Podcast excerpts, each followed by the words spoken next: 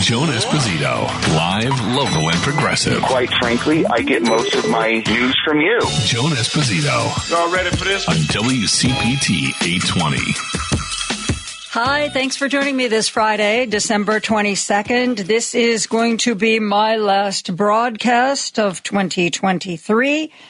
Um, obviously, next week is the holiday, but um, I'm probably not going to be back until January 8th. I'm going to be taking a week off, and then I'm having some minor outpatient surgery that I need to recover from. And um, so I will probably see you next January 8th. We're going to do something a little bit different. Uh, throughout the year, there have been things that happened and things people said and things that I've saved and recorded that either I didn't have time to get to or maybe they were a little on the long side, so I sort of held off.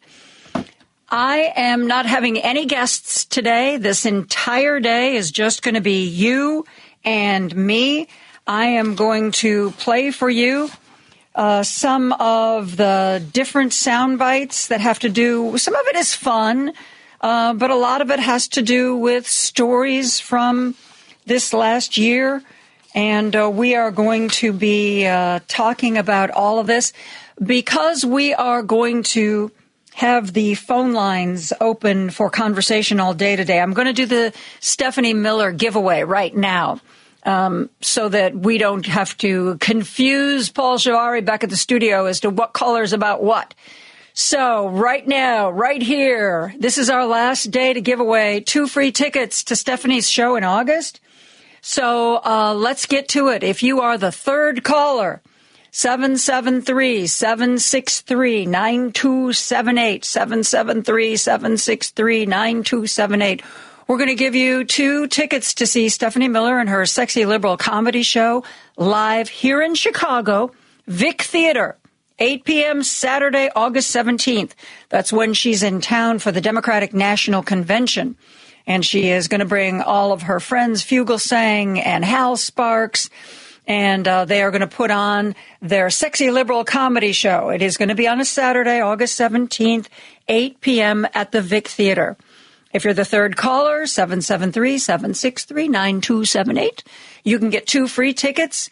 Uh, if you uh, don't do the free tickets, you can go to her website, sexyliberal.com slash tour, and you can pick up uh, as many tickets as you want. But you know, they make great holiday presents. Our contests are open to you as long as you're 18 years of age or older, live in the greater Chicagoland, Northwest Indiana area.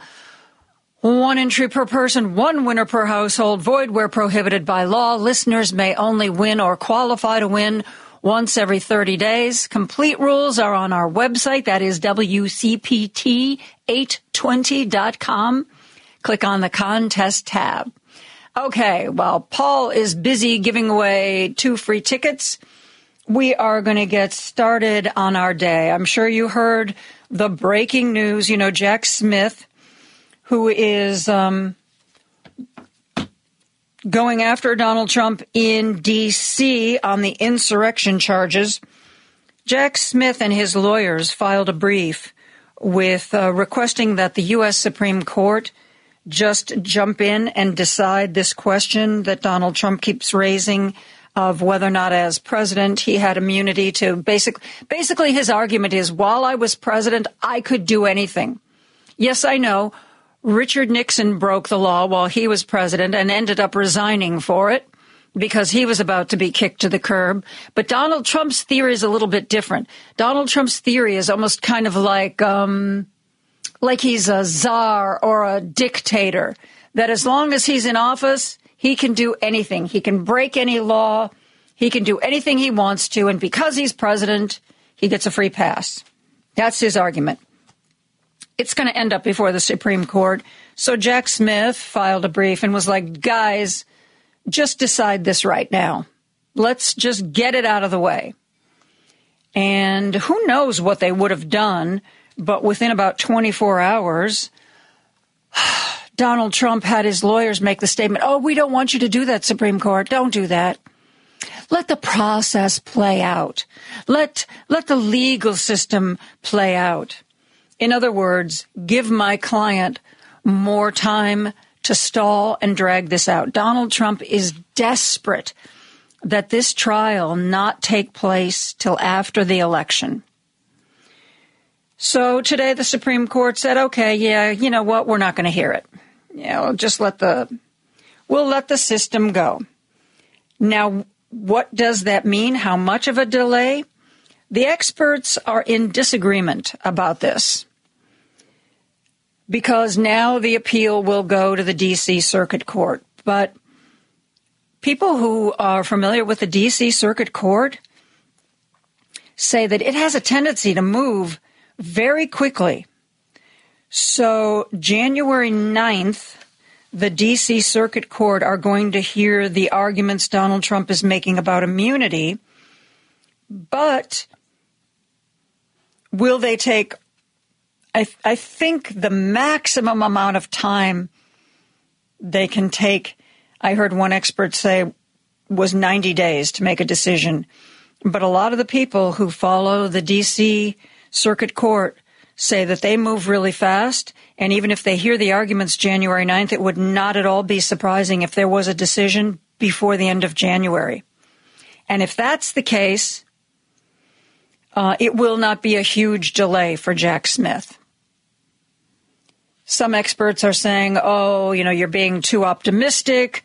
You can't expect that kind of speed on an issue like this. Well, we'll see, won't we? We'll see. Uh, but the D.C. Circuit Court is going to hear these arguments January 9th. They will give us their answer when they feel like it, but they are known for quick turnaround. And uh, let's hope that we get one on this case. Jack Smith said, you know, we really need a decision from you, Supreme Court. But Donald Trump's lawyers say everybody knows that Jack Smith was doing this because he wanted this trial to take place before the election. But instead of saying that when he went before the Supreme Court, he gave just sort of like general statements like, "Oh, you know, we need a speedy trial. This in, this is in the interest of jurisprudence and justice." And they said Donald Trump's lawyers argued, you know, Jack Smith didn't give you any particular reason, any specific reason why this decision has to be made by you right now. And they know that Jack Smith, what he's trying to do, that he's trying to get this trial underway before the election, but basically because he didn't say that in his brief to the Supreme Court that, oh, by the way, the people of this country need to have a decision on this before they know who to vote for president. They need to know this before they go to the polls, and they sort of used that against him. Um, the Supreme Court, especially Clarence Thomas, have proven themselves to be not all the time, but most of the time, on Donald Trump's side. Uh, maybe uh, that's what this is about. Maybe they just felt that they didn't want to cut the legs off of the D.C. Circuit Court. But if the D.C. Circuit Court rules emphatically on this, it's going to put a little more pressure on the Supreme Court to follow suit. Not that they necessarily will, but if the DC Circuit Court says Donald Trump is, he may have been president, but he was still a regular person capable of breaking laws and needs to be held to account because, you know, like nobody is above the law. Hello?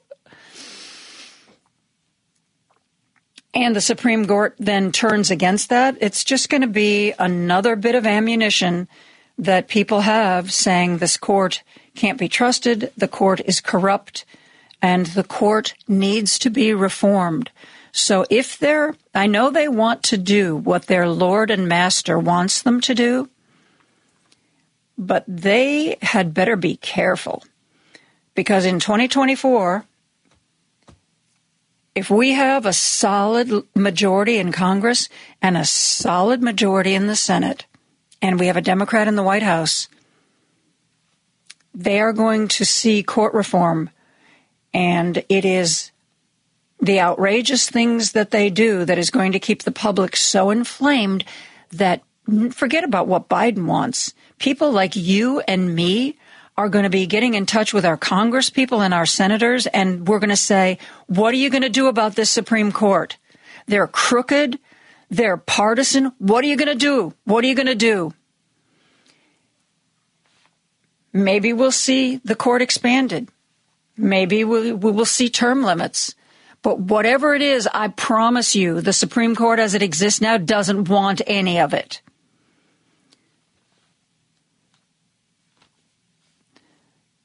So we'll see. We'll see. But if they screw us over on this,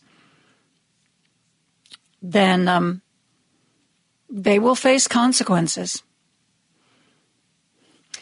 We are going to take a break and we are going to start uh, playing some of these uh, sound bites, talking about some of these topics. We are taking calls all day today, all day till the end of the show. 773 763 9278. 773 763 9278. We're going to get started right after this. Joan Esposito, live, local, and progressive on WCPT 820. All righty. This Friday, the last Friday that I am joining you in 2023, we are going to keep the phone lines open all show long. You are my guests today, and I am going to be sharing with you many, many, many sound clips that I have been saving, some of them for months and months, on just t- all kinds of topics that I thought were really, really important. Uh, let's go to the phone lines right now. Jim's calling in from Chicago. Hello, Jim.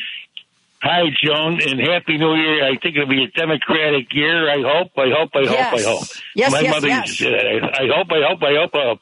Anyway, Diana Hill got me started. I, I watched uh, her with Anna for uh, today, and I was thinking how our country strength is democracy, but our adversaries, their people are in power for 10, 20 years.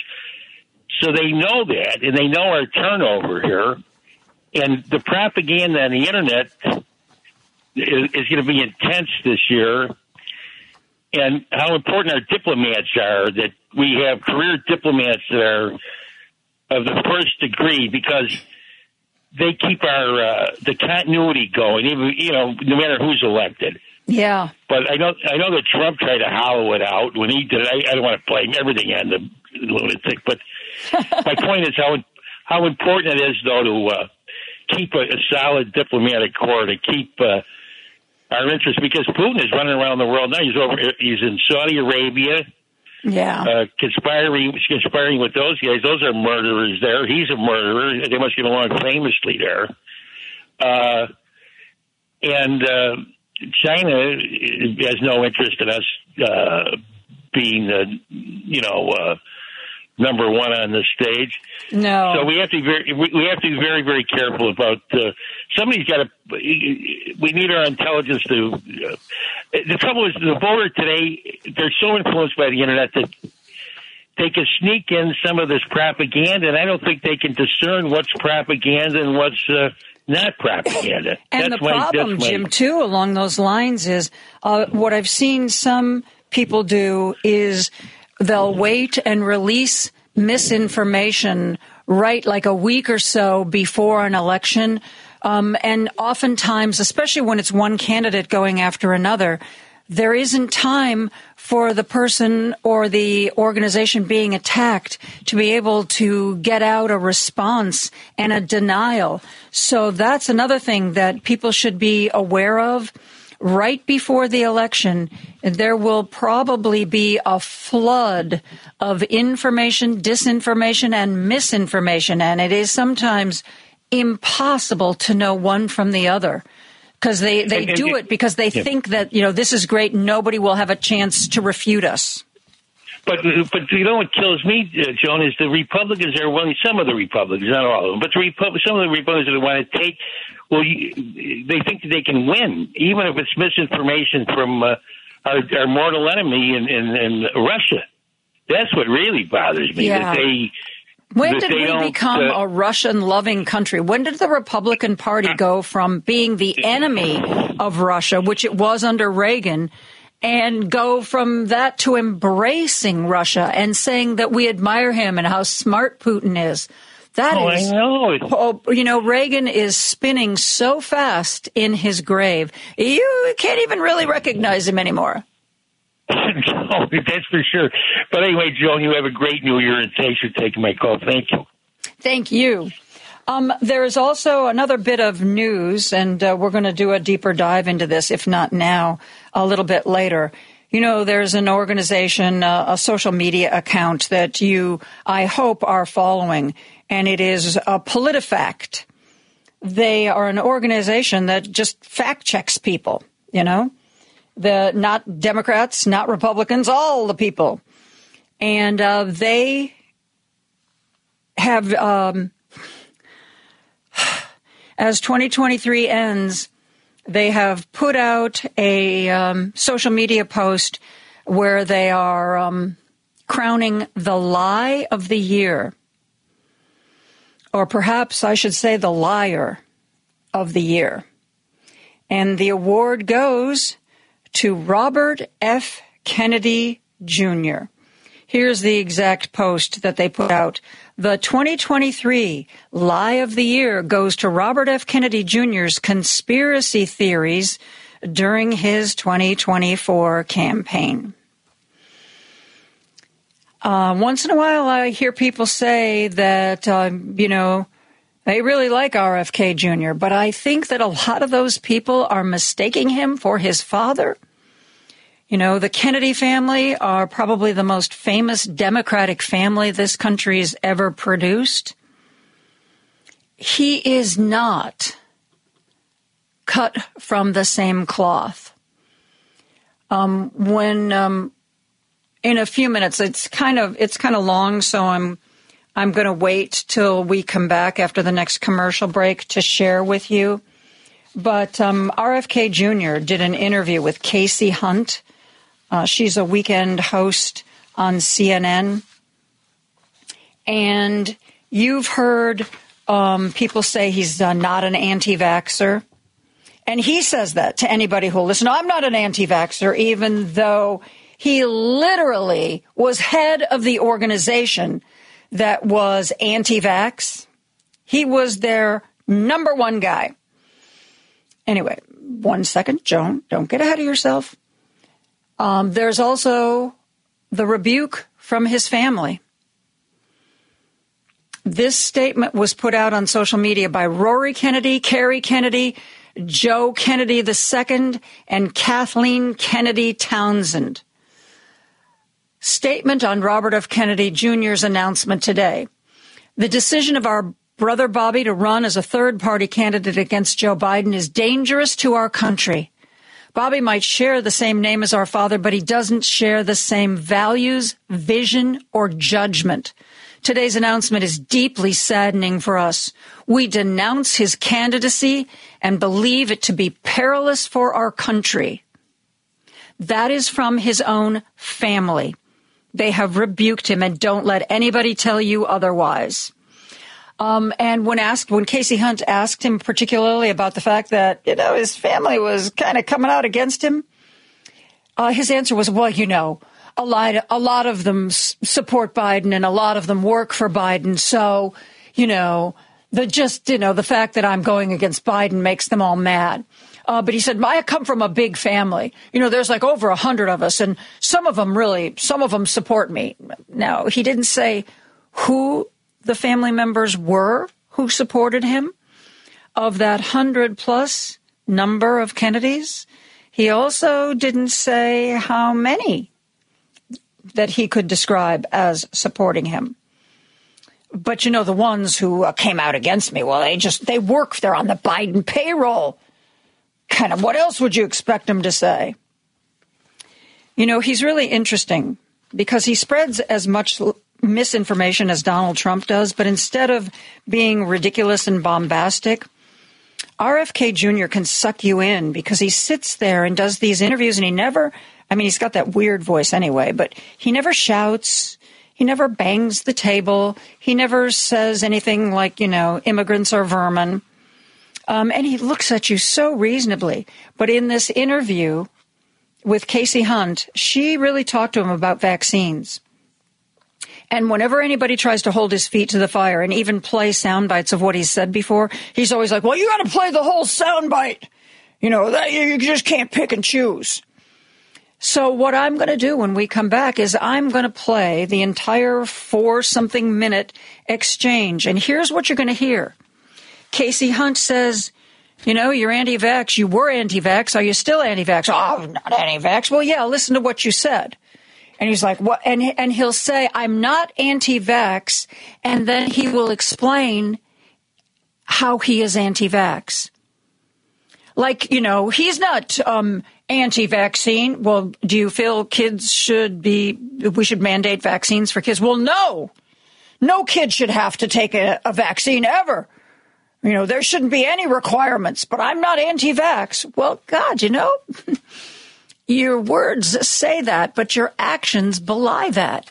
And that's what you're going to hear in this exchange over and over. He looks her in the eye and he says how he's not anti-vax. And then he goes on to illustrate how he is anti-vax. Well, I just don't think these vaccines are safe and I don't think those vaccines are safe. And basically, I don't think any vaccines are safe. But I'm not anti-vax. Oh my God. Anyway, um, the lie of the year from PolitiFact. The lie of the year for 2023 goes to Robert F. Kennedy Jr. Oh, by the way, in addition to anti-vax, he's also a conspiracy nut. He doesn't. He thinks the CIA killed uh, President Kennedy. He thinks that uh, Sirhan Sirhan, who was caught on tape shooting his father, but Sirhan Sirhan didn't really do it. Yeah, I know there's tape, but he didn't really do it. I mean, the guy is, and I don't say this lightly, but the guy's a nut job. He truly is a nut job. And when even his wife, the actress Cheryl Hines, had to, when he said something really anti Semitic and she had to put out a statement saying what my husband said was reprehensible. And when he was asked about that, his answer was, well, you know, like she's an actress and she was getting a lot of grief. So she like, she had to put that statement out. Like it was for self preservation. She, like she didn't really mean it.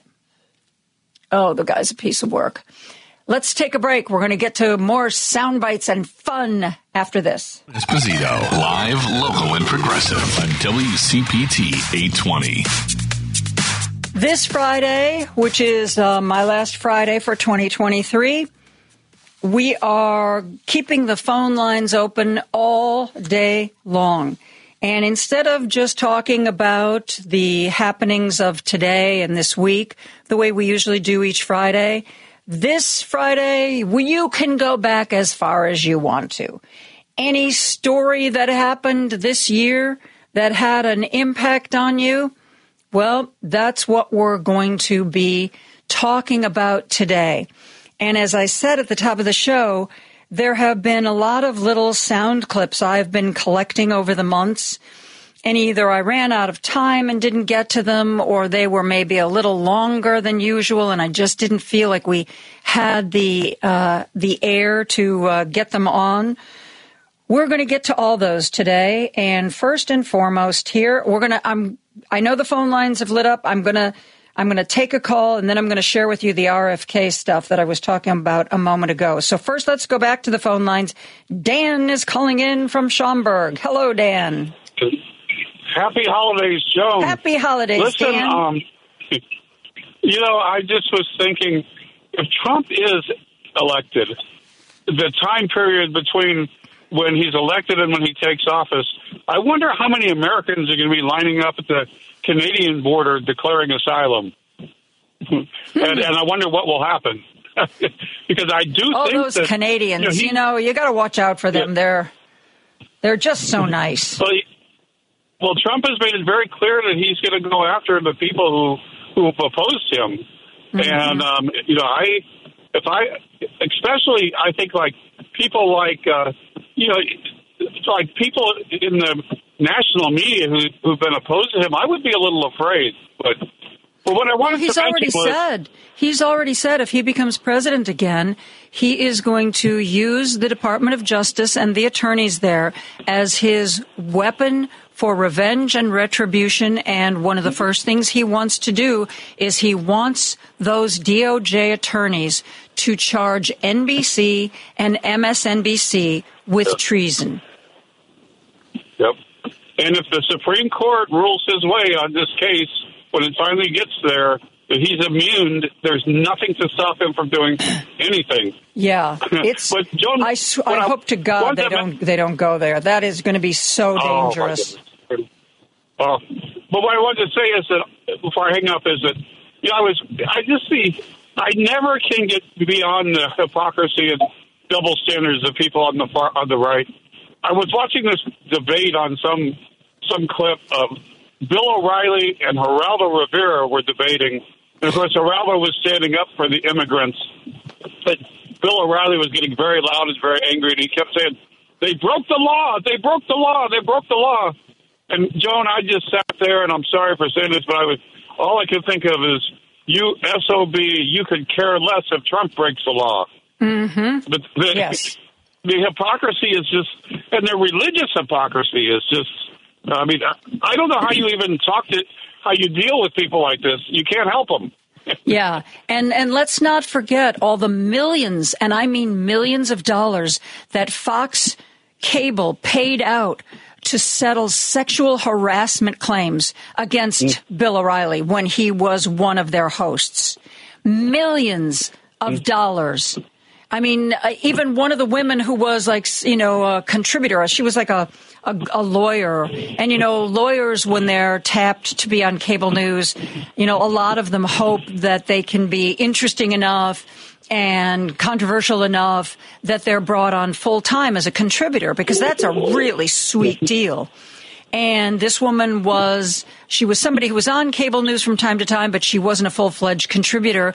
And uh, she met Bill, uh, Bill Riley at a hotel bar and they were talking about, you know, her contributions. And he looked at her and he was like, you know, let's continue this up in my room. And she was like, no, I'm not going to your room. And he was like, oh, come on, let's just, it'll be more comfortable. And she's like, Bill, I'm not going to your room.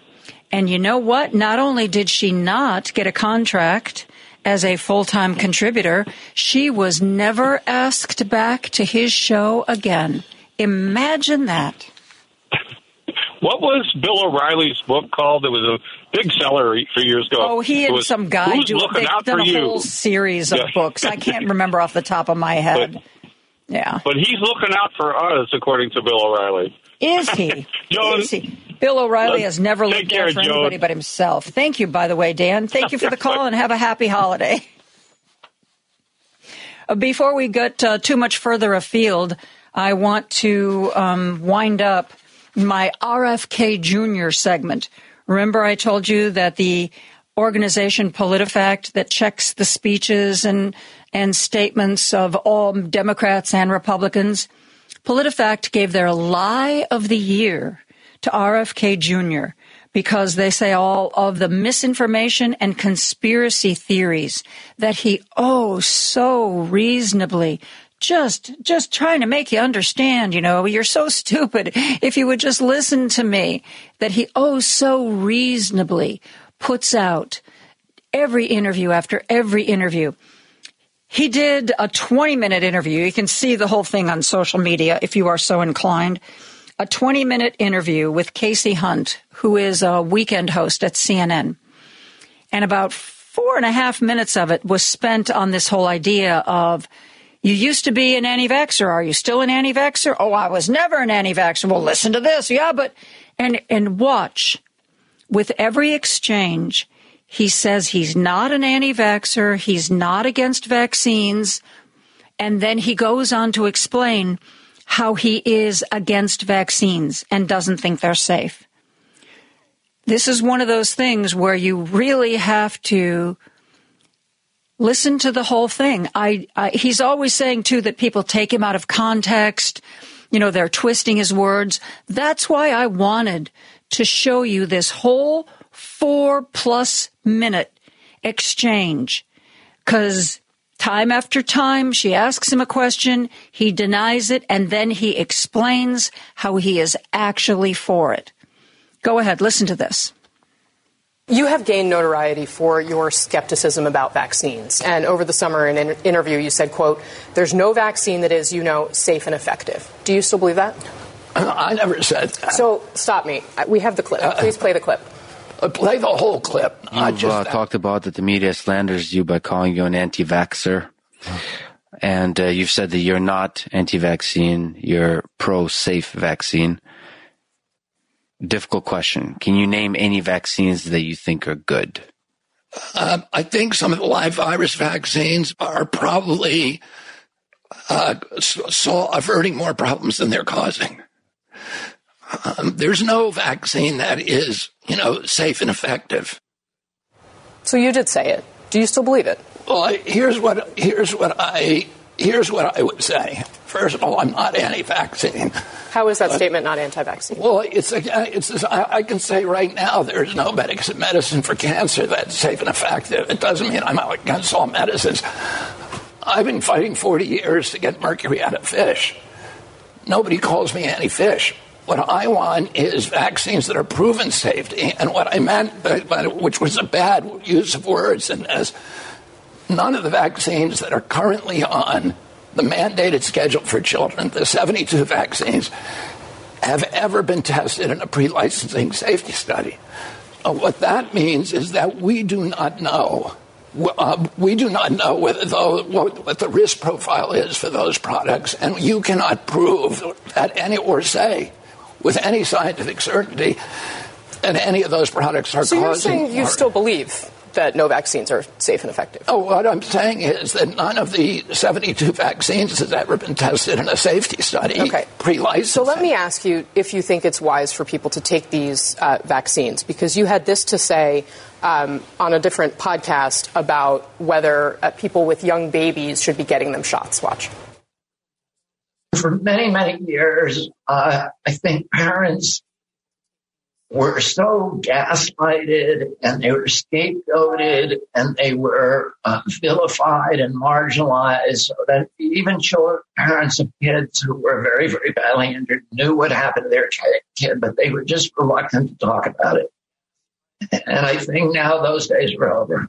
We, our job is to resist and to talk about it to everybody. If you're walking down the street and I do this now myself, which is, you know, I don't want to do, I'm not a busybody. I see somebody on a hiking trail with a carrying a little baby, and I say to them, better not get them vaccinated. And he heard that from me. If he hears it from 10 other people, maybe he won't do it.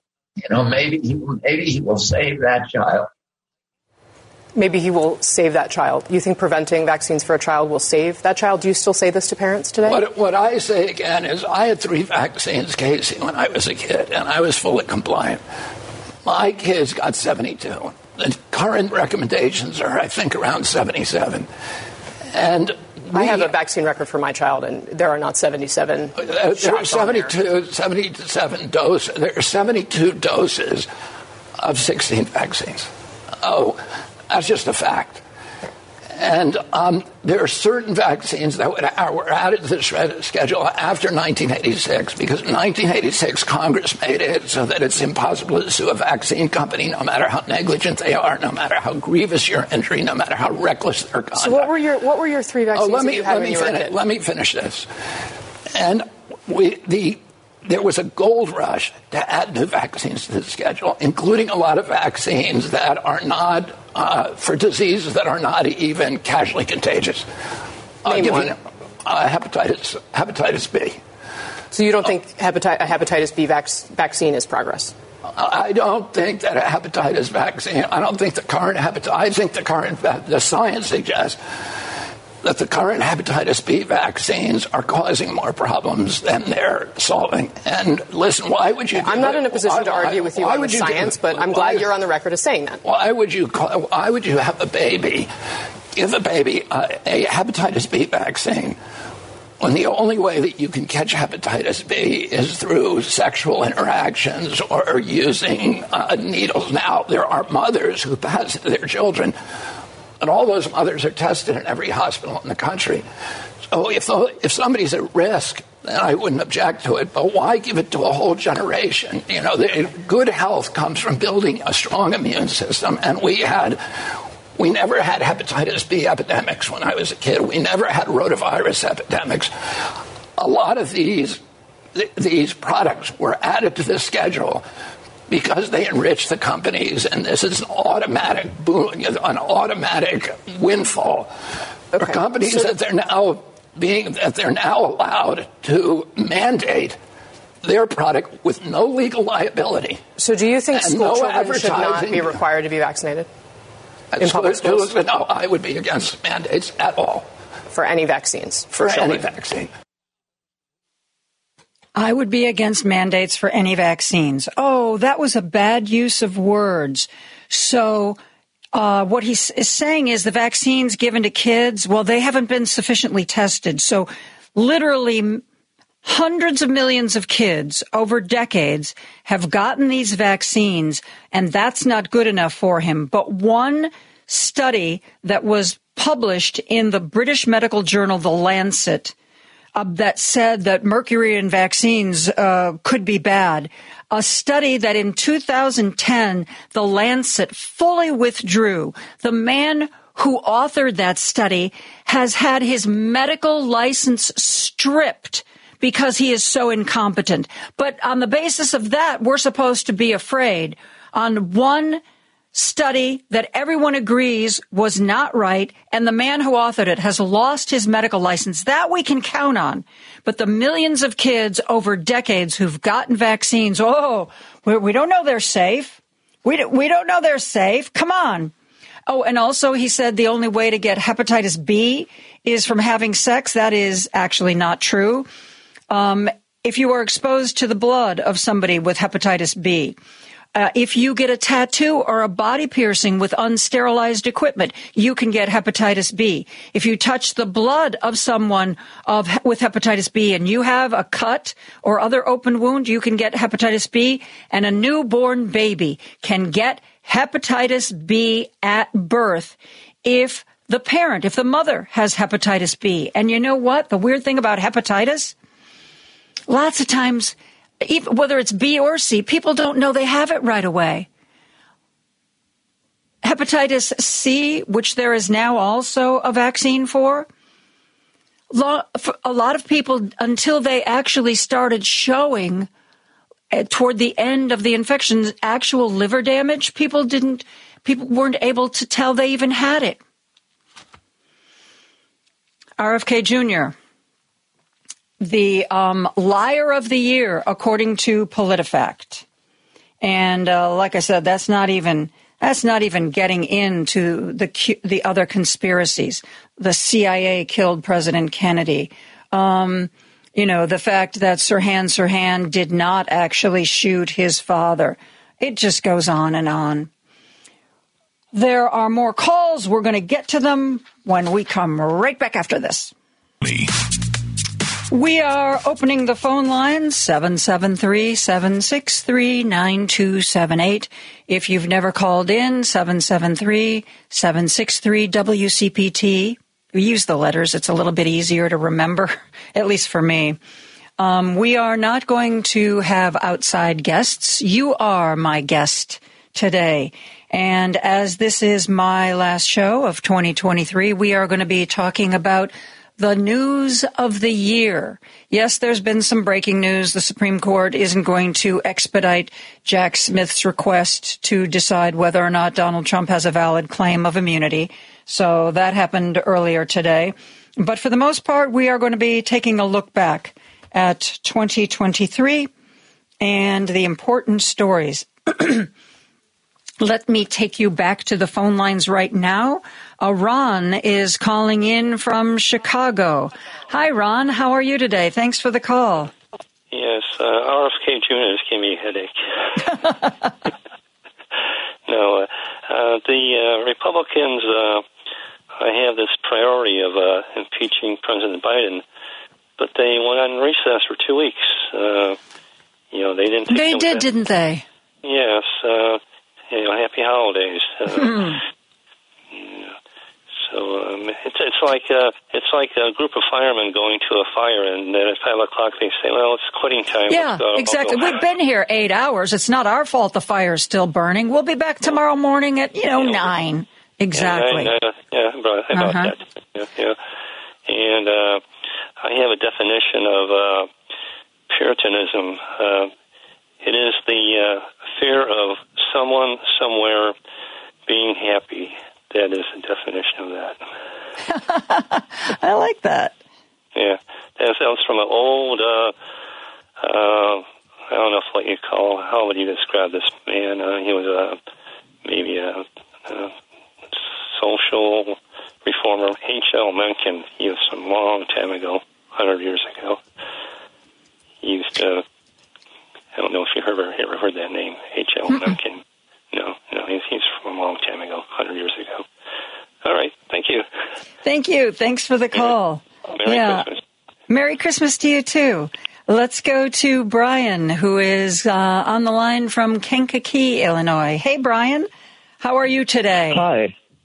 Great. I've got a, a kind of disturbing local story for you that's also a new low in Texas stunts that they're playing on asylum seekers. So, anyway, yesterday morning, first day of winter, a bus driver dropped off a load of asylum seekers at essentially a, a rural I 57 exit, telling them that they were in Chicago. Bye bye. And these poor people, first of all, it's 60 miles south of Chicago. These poor people didn't know what to do, didn't know where to go. They'd been on a bus for 30 hours from El Paso, Texas. So they all started walking along the interstate. We've got a busload of asylum seekers walking along I 57, which is incredibly dangerous. Oh and that's God. what Texas is doing now. It, it's, it's inhumane, it's cruel, it should be criminal.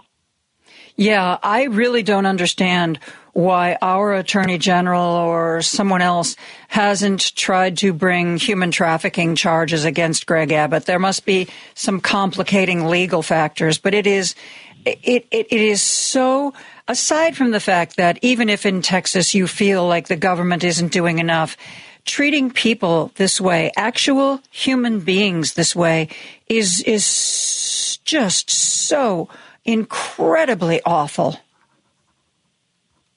Yeah, it's appalling. It, it should be. I, I would think it would be criminal endangerment or something. Yeah. You you would think that there would be some some charges of some kind. I wonder if the if the driver did that because now there are this so many communities are passing these laws that if migrants are dropped off inappropriately without the proper permits and paperwork, that the city governments are impounding the buses. Um, because you know, right after that became public knowledge, Greg Abbott you chartered a plane to fi- fly some people in. But you know, they're going to do everything in their power to try to uh, to try to circumvent these laws. But you know, Well, is Chicago is Chicago doing that? Not, Yes. not letting bus Oh, buses the- in. if, uh, what they're doing is, I think they've already impounded one, unless the bus driver has the permits and unless the migrants are dropped off like at a migrant center and, you know, not just dropped off randomly like you described by the side of the road or in the middle of a street. Um, Chicago passed the ordinance and some of the surrounding towns. I my memory is trying to get me to say Roselle might be one, but I'm I don't trust my memory. But there are a few towns around Chicago because they first started trying to circumvent this law uh, by dropping people off right before they get to the Chicago border. And other communities were like, no, you're not going to do this to us. And they're quickly passing these same laws that they will impound the bus and fine the bus company. So, but you know, we need a better solution. This is this is just playing cat and mouse, and and we need a better solution to this problem. And I am so sorry that happened to those people. Thank you, thank you, Brian, for for calling Sure. and talking to us about this and telling us about this. Sure. Thank you, Um, and have a happy holiday. Okay. thing. Okay, go ahead. Okay. Well, I was wondering, what about a state law? Maybe we need a state law, statewide.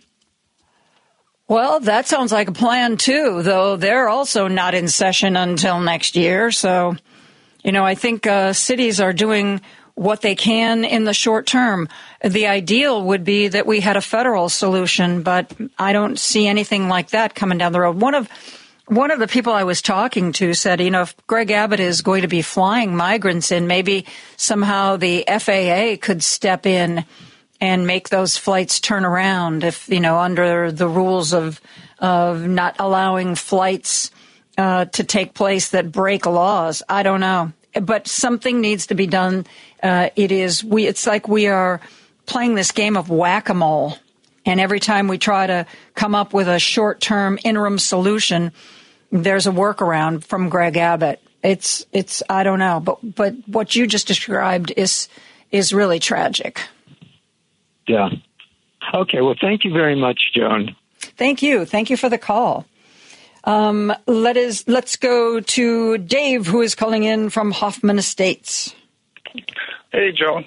Yeah, with that uh, Robert Kennedy Jr. I mean, my God, that's like somebody uh, scraping their fingernails on the blackboard listening to him. Uh, yeah, I don't know. Should, uh, his he always sounds like that. You would think that you know maybe uh, he had been uh, had lost his voice because he'd been shouting the night before or something. But I don't know what is what the deal is. But he always sounds like that. He's almost not understandable.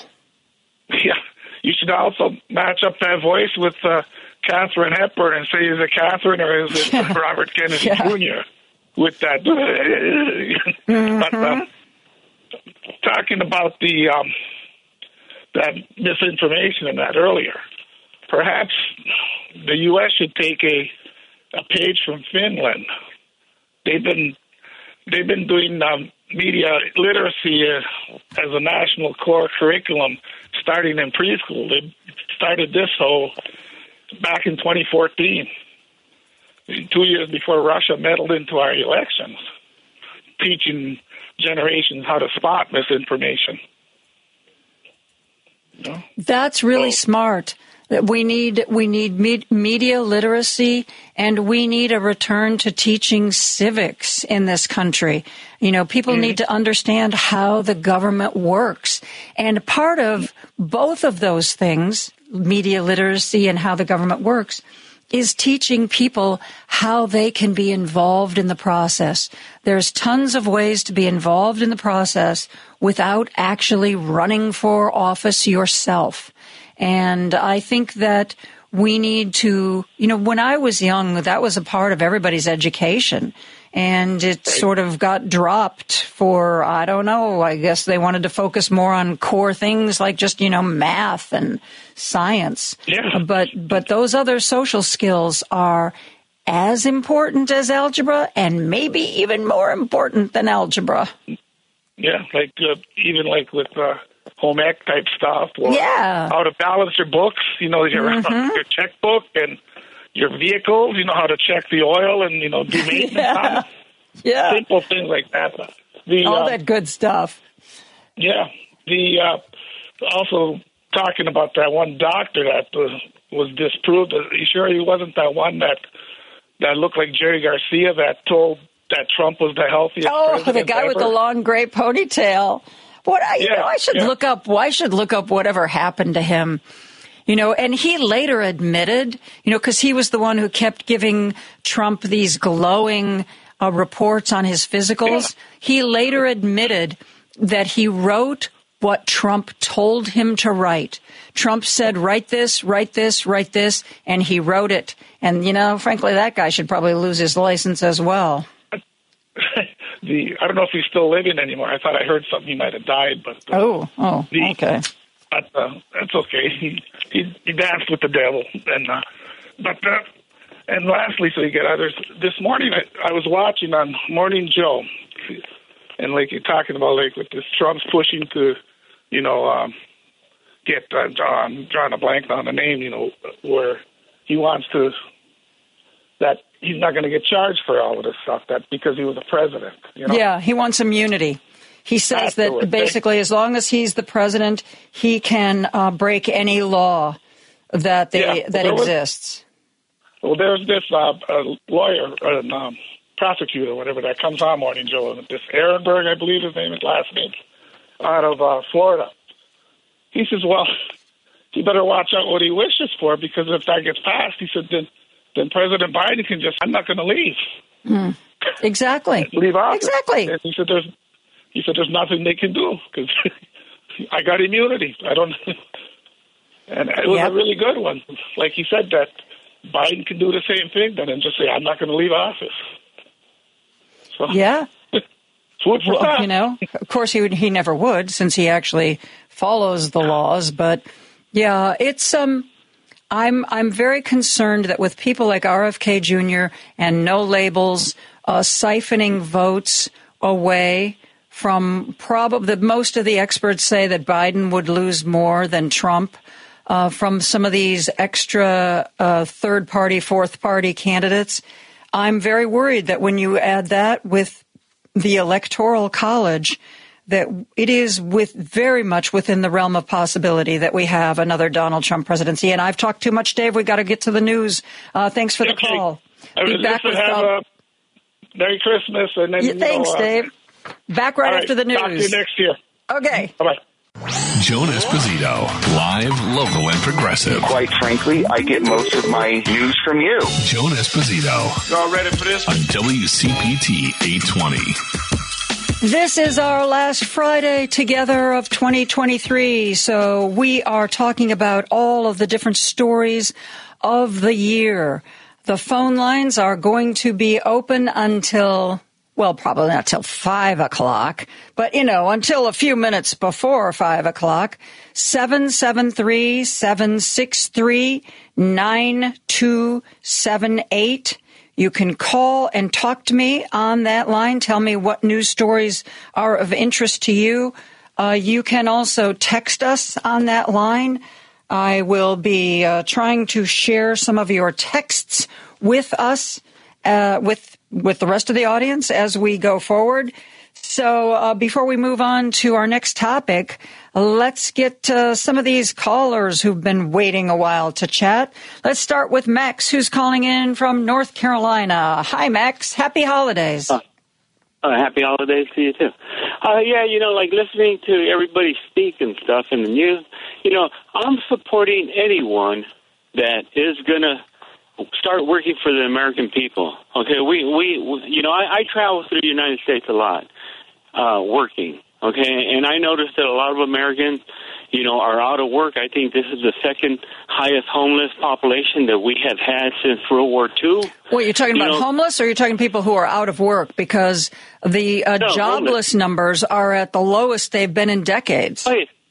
Oh, yeah. No, I'm talking about homeless people. Okay. that this and, and homeless people are not counted uh, as unemployed. They're not just counted. Period. Okay. So, and and that's from the Bur- Bureau of Labor Statistics. If you want to look up any of that stuff, that's where all that stuff's at. Okay. But anyways, I'm supporting anybody who basically wants to work for the American people. Is not going to be supporting any war, any war at all.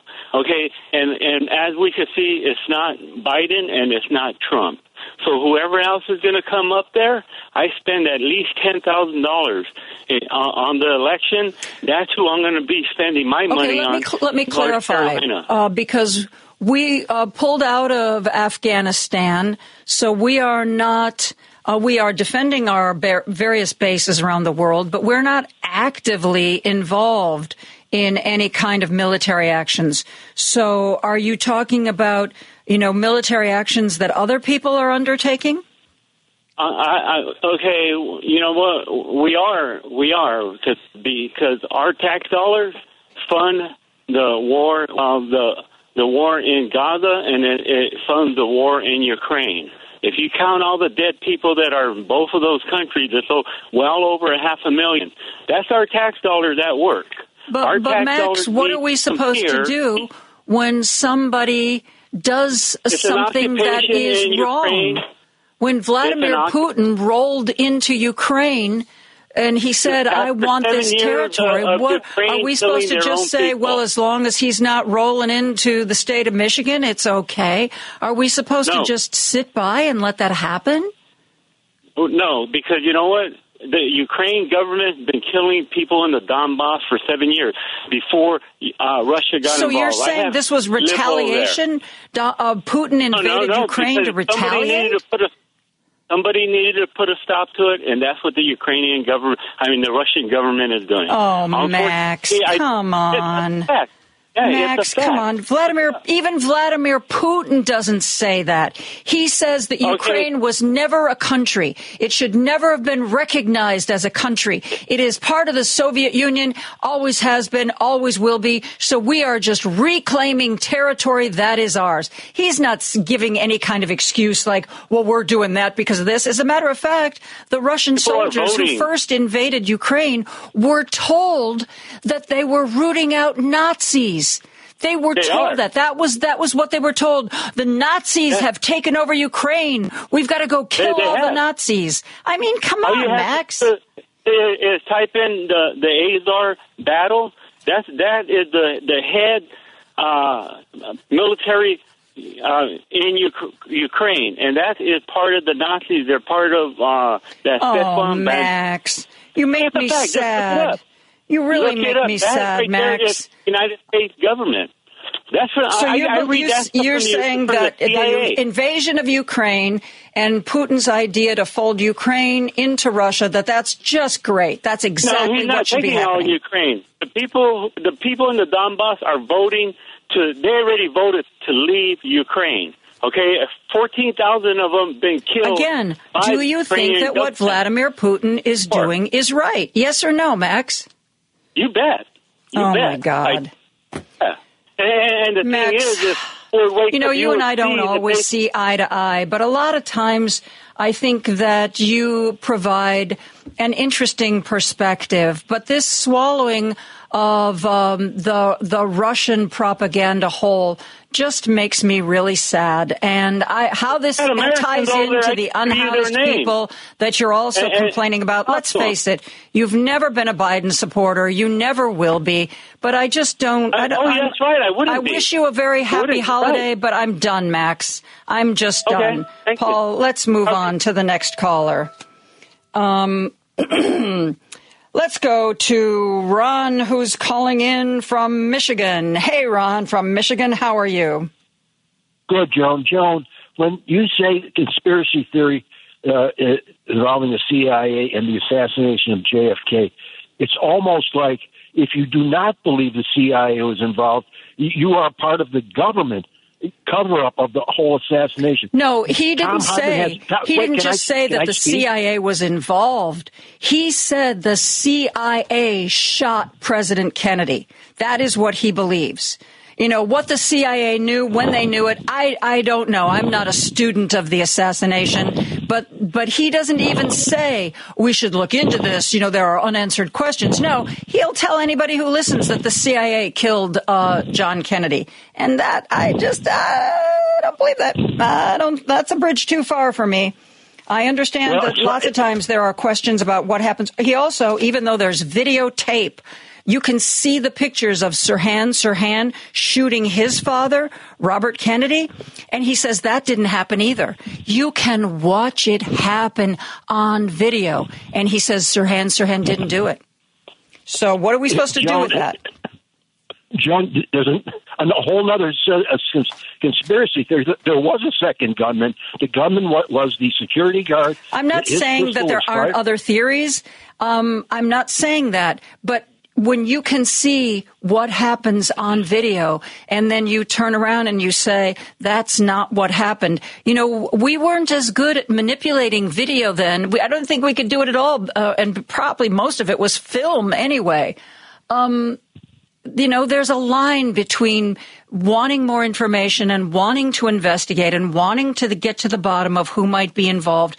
And there's another line that is just, that is just nutballs. And, uh, you know, I won't, I won't countenance nutballs. Well, you know, you got to be careful with those those kind of thoughts because a, a lot of people are staunch Democrats, but they know in their hearts, they believe, they've read it, they've studied it, that the assassination of JFK was CIA involved. I mean, George Bush Senior, he was involved up to his eyeballs, and he's always denied. He never knew where he was. He worked Okay, I, I'm not make, I'm not Oil- making myself clear here. What I'm trying to say is, a, Uh, I don't think there are a lot of people, frankly, who've really studied this. I think most people, you know, read an article or two and they think that they are experts.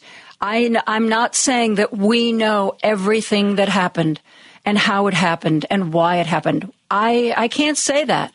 But do I think that our own government killed our president? No, I think that's that's a bridge too far. And you know, and that's that is what I'm saying. And um, you know, I just wish that we could focus more on where we are today. I think it's you're you're right. It's important that we go back in history and ascertain all the things that went into certain events.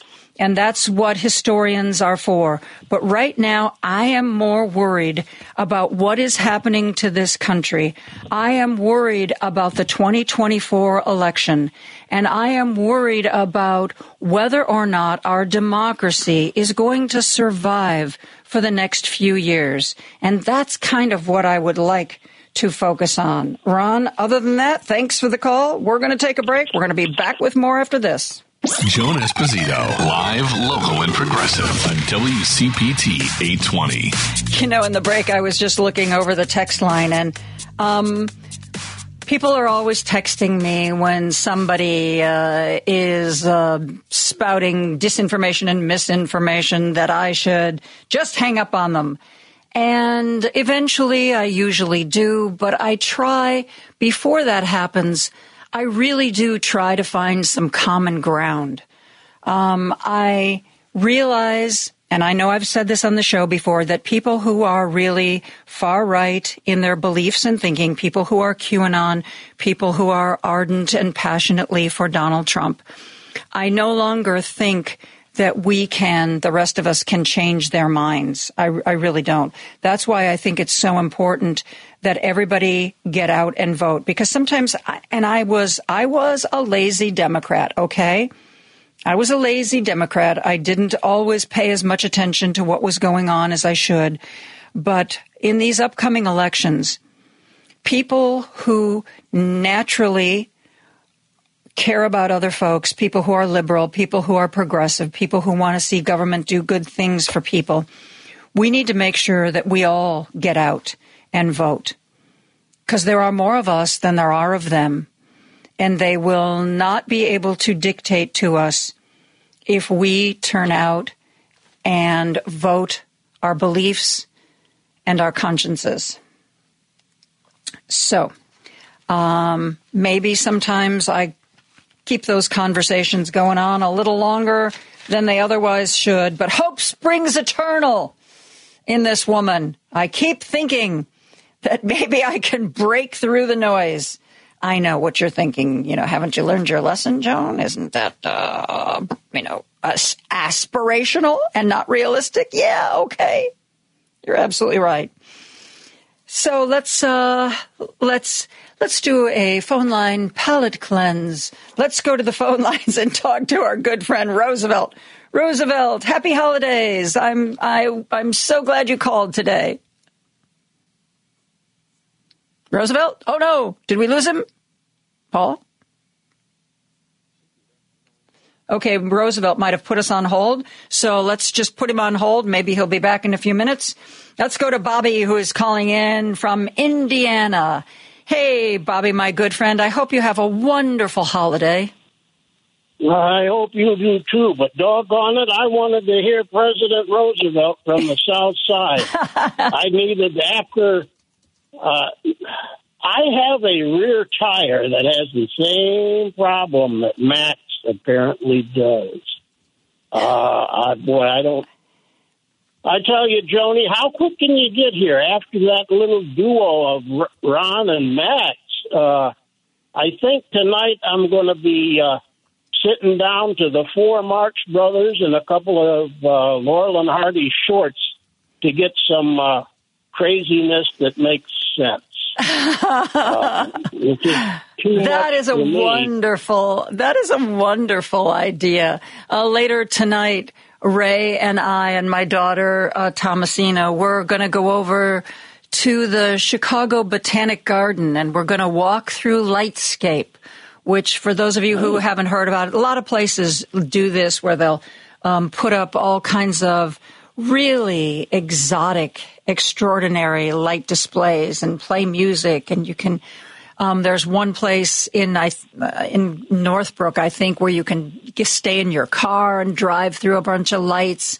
Um, there's um, this place at the Botanic Garden where you can get out and walk for like a mile and a quarter through the lights, and um, that is something that I am going to do to reset my heart, Bobby. Well, that'll help. Hey, Yeah. uh, uh, well, until Roosevelt uh, shows up, can you uh, bring on Earl from Hyde Park? Uh, that, that's that's another good one that you have uh, now. I, I like him. You know, I whenever I would come back uh, to Indiana on the train, uh, and we come around the curve, and that was one of the stops, and I'd look down there, and well, it looks like a nice area, and and uh, and so that's where I, I I prefer to call him the Earl of Hyde Park, though myself. Well, And, Earl, if you're listening, there's a there's a request. Uh, I don't see his name on the phone lines right now, but um, like I said, we're going to keep He's the phone lines open. He'll until five o'clock. So there's still time, Earl. There's still time, and maybe Paul can call from uh, from out, you know, Yeah, I think in Paul Washington. actually is on the line. We'll be getting to, ah, to him. Good. I'll, I'll have to. I'll have to get off her. And so, uh, Bobby, would you have you any know what, special plans for the holiday? I try not to uh, be too sick, I guess. Um, but uh, that doesn't seem to be working out so good, so I think I'll just watch a movie. Um, but, um, you know, I'm kind of ticked off, ex- pardon my language, um, that uh, this thing that just came out today where they got the smoking gun of loudmouth Trump in Michigan, where they caught him uh, I think it was at the fake electors or something that he uh, they got him uh, uh, on tape, as it were. They recorded the call, and he's telling Was that them the in, was that in. Michigan that you're talking about, or Yeah, yeah, yeah, that's the new. to- and I'm thinking that is wonderful timing. Why couldn't they have held that till the day after New Year's? Because now you got two weeks for everybody to party hardy and forget all about it. Hmm. And that's a nice hot little bomb, you know? Oh, don't you off. think that there's going to be more that unfolds come January? I think that Well, um, I think we're going to have hope, plenty. I hope. I think we're going to have Well, plenty to keep us busy. I think it is going to be Yeah. difficult to stay afloat in all of the news Yeah. and information that um, that uh, comes our way. Um, uh, speaking of news and information, Bobby, somebody just shared this with me. Um, this apparently just happened. The Wisconsin Supreme Court has officially struck down the legislative maps. They are ordering new maps, and they want them in place before the 2024 elections. Hey, is that a good news thing for us? That is a good news thing because Wisconsin is one of the most gerrymandered states in the country. Yeah. And this ruling apparently says that if the legislature and the governor can't get new maps made, the court is going to draw new maps. Whoa, Wait a minute, that is a a. Is that- huge, huge win. Are we talking about the Wisconsin court? Yes. The Wisconsin Ooh, Supreme Court said the maps we have aren't fair. You need to redraw them. And if you can't get them redrawn before the 2024 election, we will draw the maps. We, the Supreme Court, will draw the maps. That might be a problem because I think that's a somewhat uh, Democratic majority court now. Hmm, I think you could be right. Uh, yep. Hey, And you know was- what? You yeah. know what? There just might be a double feature for Marx Brothers tonight. That's you, You know I love that idea of drawing just- out the the Marx Brothers and maybe the Three Stooges and um, all of the You- silly, you you know- know, maybe you the E. Coyote cartoons. Oh my God! You don't know what might be happening now that you Mhm. uh, you've opened you've opened a heck of a can of worms there, young lady. So, uh, Well, oh boy, Going to You kick know back tomorrow, to wrap do? some presents, and watch some Christmas and uh, movies and funny stuff from our childhood. Bobby, what a great idea! It is always a Well, pleasure to you- talk to you, my friend. You keep that health under control. Uh, because when I am back the week of January 8th, I am going to be needing to talk to people like you, okay? Uh-oh, not me. Yeah, you. But, uh, well, I'll take you out to the Dairy Queen in Westville. How's that? Oh my God, I love Dairy Queen. I love I, Dairy I Queen. heard. I heard that Mhm. rumor. Mm, yum. Okay, Bobby, take care of yourself. We're going to take a break Okay. for uh, a few minutes and be back with more calls and more interesting sounds after this. Joan Esposito, live, local, and progressive on WCPT 820. It is the final Friday of 2023 for us. We are having you as our guest today. 773 763 9278. 773 763 9278. We are going to take your calls and talk about the important stories of the year. I have a lot of interesting sound clips that I've been sitting on for months that I want to share with you. Uh, but real quick, let's uh, start this segment with a caller. George is calling in from the South Side. hey, George, how are you? I'm wonder. I'm wonderful. Woo, You caught me that's great. Caught me in mid bite of a late Oh. lunch. My apologies. I'm sorry. I thank you for waiting. I know long enough that he actually fixed himself lunch. Uh, thank you for hanging in there, George. Well, the CPT audience is resourceful and flexible. That's But, um, right. Anyway, wishing you and yours all the joy of the season. Merry Christmas and Happy New Year. Thank you. Um, I wanted to respond to that vociferous and uh, essentially 100% wrong caller who was making excuses for Putin earlier. What, what was his name again? Max from North Carolina. Yeah, he's um he often calls to disagree with me. Well, I'm pretty sure that Max is going to be one of those who gets a Christmas stocking full of coal from Santa this year. uh, just uh not that this is going to matter. Uh, you spoke on this a little while ago because facts don't seem to have any influence. But I think it's important to review uh, just a couple of simple facts about the situation in regards to Ukraine and Russia.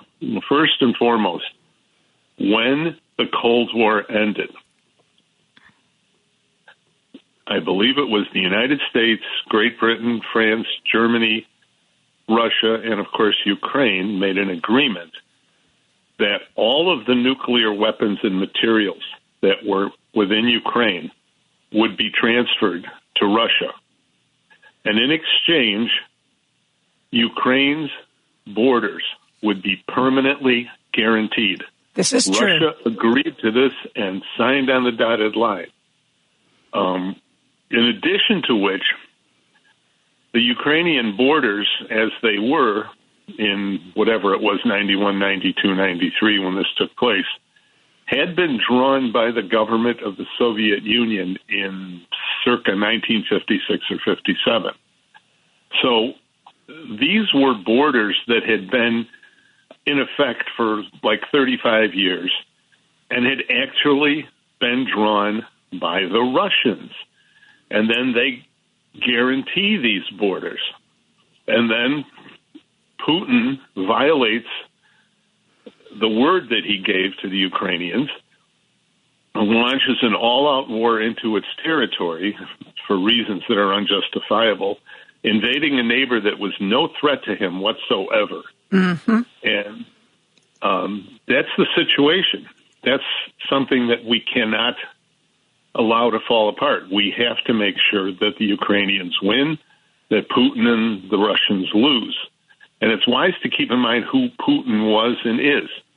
Communist Party member, KGB officer. At the end of the Cold War, he was posted in East Germany as the head of the KGB station in East Germany. And there's only speculation on this, but he's possibly responsible for the death of hundreds of people in the run up to the fall of the Berlin Wall because they were killing people trying to stop the Warsaw Pact from dissolving.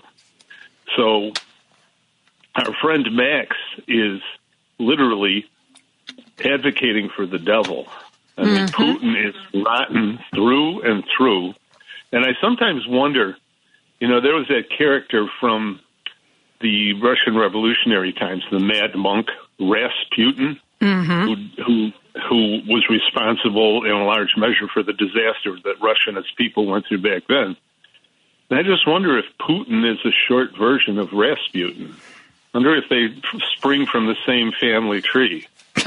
uh, it, but the bottom the bottom line here is is that Putin and Russia have no leg to stand on, none. I mean, they're they're guilty of countless war crimes and crimes against humanity that's been going on for the past almost two years. And how somebody can't see that is beyond my ability to comprehend. Yeah, I, I agree with you, and I feel the same way.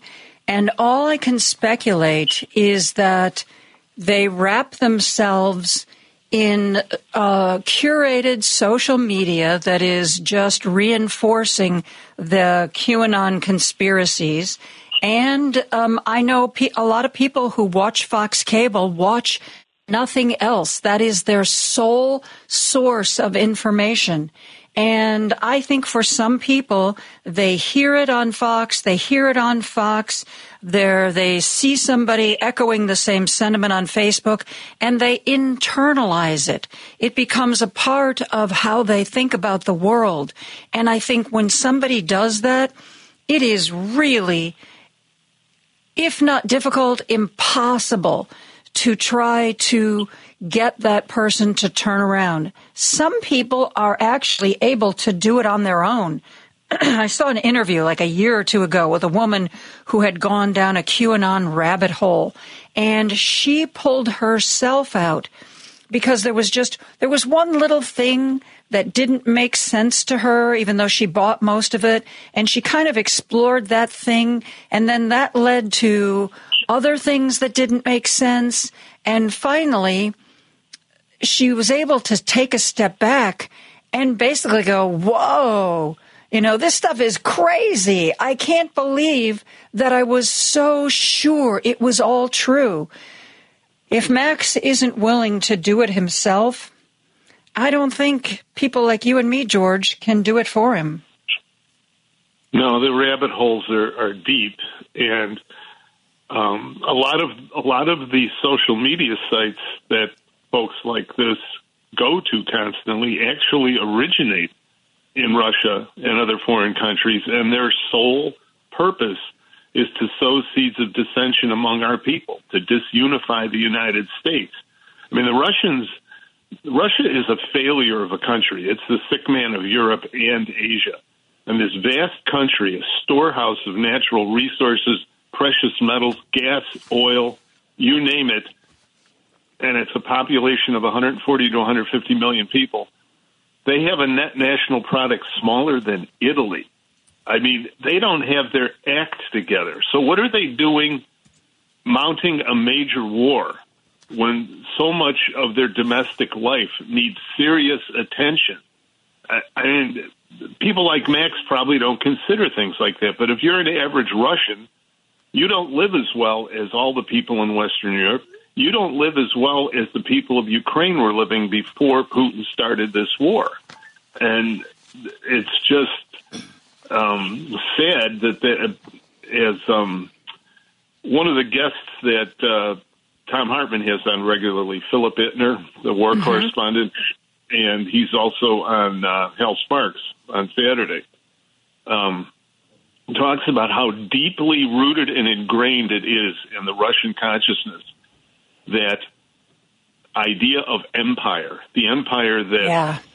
Catherine the Great put together by force, and that Ukraine go. This is like back when George Washington was president. That's when Catherine the Great was building the Russian Empire, and that's when she and her armies were conquering Ukraine. And this is something that has made Russians thrust out their chests and boast pridefully for centuries. And the fact that their economy is in a is is in a wreck, and that hundreds of thousands of the young men are dead or uh, permanently disabled casualties of this war is not as important to them. This is according to Phil Ittner as maintaining that sense of our empire, and that to lose Ukraine will be devastating to the Russian psyche.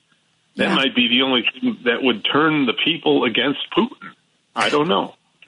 I don't know either, George, but I um, I really appreciate uh, you uh, sharing that little bit of history with us. I, I don't know whether Max was still listening or not. My ge- my guess is that he caused his little um, kerfuffle and and moved on. But you're absolutely right. Ukraine agreed to give up their nuclear weapons uh, as long as everybody agreed that their borders were sacred, and that was um, a deal that Russia signed off on. And what they have done since then is absolutely just awful and unconscionable.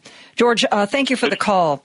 And you know, uh, George and I were talking about people like you know Max who go down a rabbit hole and can't seem to get back up. And I have said this before. I think one of the worst influences in this country is Fox Cable. And I think that Rupert Murdoch, I don't know whether he hates the United States or whether he really hates democracy because Fox would not be spewing the lies and the misinformation that come from those hosts on a regular basis in prime time. Fox would not be doing that if he didn't sign off on it. And yes, I know he's turned the business over to his son Lachlan, but you know, they're cut from the same cloth. I've said this before. He has done not only a disservice to this country, but a disservice to democracy. There was recently a Wall Street Journal CEO council, you know, one of those big fancy get togethers. And they invited um, a man who he wrote a book called Persuasion. Uh, Anand Giridharadas was asked to speak, and I think they did this on purpose. Anand Giridharadas spoke at Davos years ago. You know, that's where like the world's richest CEOs come together.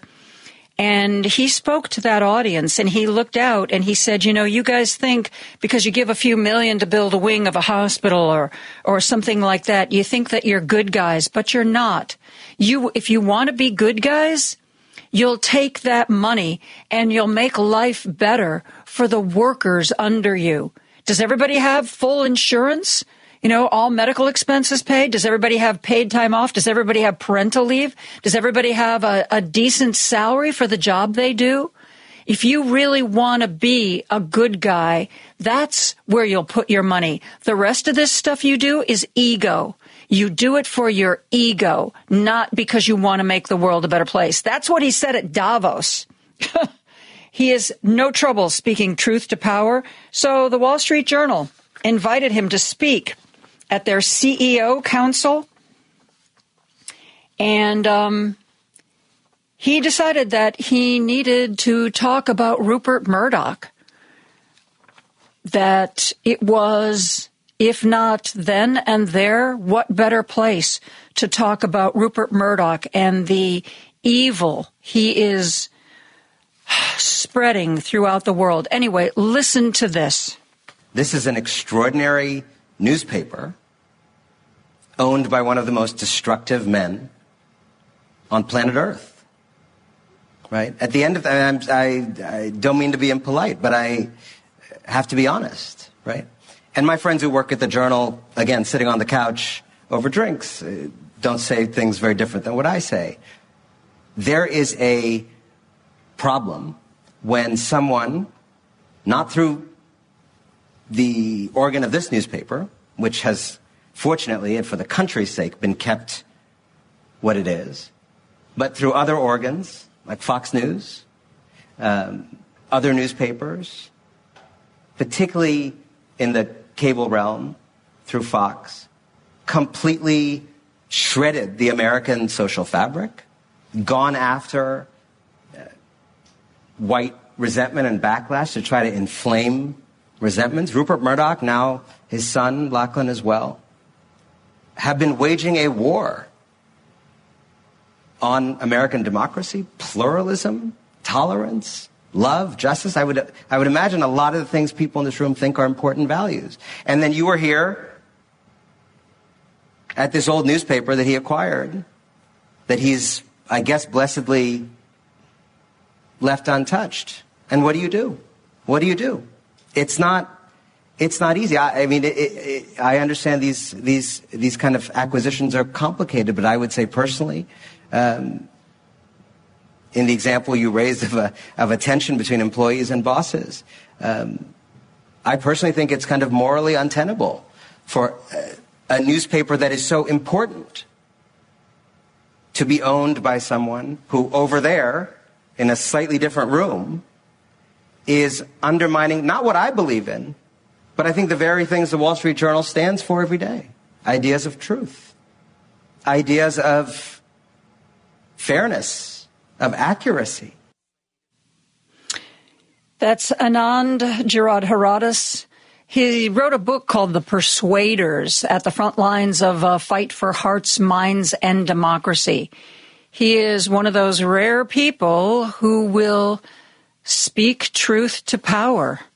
And he was invited to a Wall Street Journal CEO council, and he uh, looked at his hosts and said, You work for a really bad guy. And I'm really glad that so far he's left the news portion of your paper alone, because, you know, the editorial portion, that's like a different paper. Um, but the reporters that work for the Wall Street Journal are generally pretty good at their job. He said, I'm really glad he's left you alone, but that doesn't forgive what he has done with Fox Cable. And he is absolutely an enemy of democracy. Uh, it is the last Friday of the year. We are keeping the phone lines open until just about 5 o'clock. 773 763 9278 we're going to get back to more calls and more sound bites after this. Joan Esposito, live, local, and progressive on WCPT 820. It is the last Friday of 2023, so the phone lines are going to stay open the whole day. It is just going to be you and me talking about the news. 773 763 9278. You can call us on that line. You can text us on that line. If you can't remember it, 773-763-WCPT. Let's go to the phone lines. Our good friend Paul is calling in from Seattle. Hey, Paul, how are you today? Christmas to everybody and, uh, and happy New Year to you. I won't since you won't be back until yeah. after the New Year. So. To the same to you, Paul.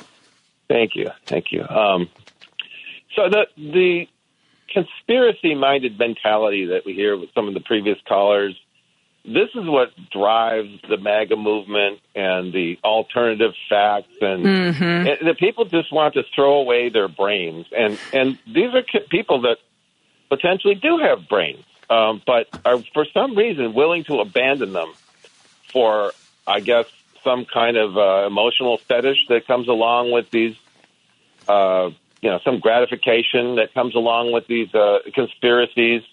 Uh, you know, I'm thinking, for instance, my, my oldest brother. He's he's 72. Uh, he he's a Christian nationalist, right, total right winger. Now he says things like this: that uh, you know, this country, we don't even know how, we couldn't build a, a, a, a rocket to go to the moon anymore. We don't know how anymore. We forgot because because all the scientists who worked on the on the Saturn V project, they're all dead. So we don't even know how to go to the moon anymore. We, America's just gone down so far. And I'm I'm laughing. And my young and my younger brother is who is an engineer, by the way. My older brother is not an engineer. Couldn't he couldn't he couldn't uh, balance his checkbook. But uh, my my younger brother is going really, really, no kidding. Like, how come my younger brother, who is an engineer, should know better than that? And I'm I, I said, that's not true. I know a guy, Bud Shannon, guy in my Kirkman Kirkland Kiwanis Club in, in Seattle worked on the Saturn V rocket. I talk hmm. to him about it all the time. He's only 82. And as a matter of fact, I, I mentioned that to Bud, and he said, he kind of chuckled. He said, Oh, we have way better rockets now than we had. The Saturn V, Saturn V was a great rocket for its time, but we have much better. The moon mission wouldn't be, it wouldn't be worth doing now. It'd be so, it'd be too easy to do now. We have way better rockets and way better technology. It wouldn't be, it would be beneath us. That's why we don't do it anymore. And, but this is what kind of takes over people's mentality. And so, speaking of Rudy Giuliani and now Donald Trump, you know, meddling in Michigan at the, you know, trying to interfere at the this vote uh, vote counting center in Detroit. Speaking of this, this is one thing I thought of. So when Do- when Rudy Giuliani came to went to Michigan and and with that woman who looked, sounded like she had like du- slammed a, a half a dozen double martinis before she was speaking to the Michigan legislature. And she said, I saw the stuff is 30,000 ballots back into the machine reach out. And I signed a thing that says, bottom line, I go to jail. and it's like, the only problem was neither Rudy Giuliani, nor that woman, I won't mention her name, neither of them were sworn in before the legislature. So her so called affidavit didn't mean a hill of beans because it wasn't truly being tested.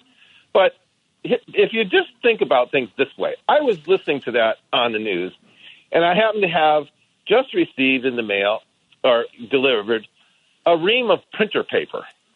You know, 500 sheets, uh, eight eight and a half by 11. And I said, "That's." It was on my desk, and went, "That's 500 sheets." So how many is 30,000? What? 30,000 is 60 of these things, right? And it's like these. Are, I said, "This thing's about three inches thick."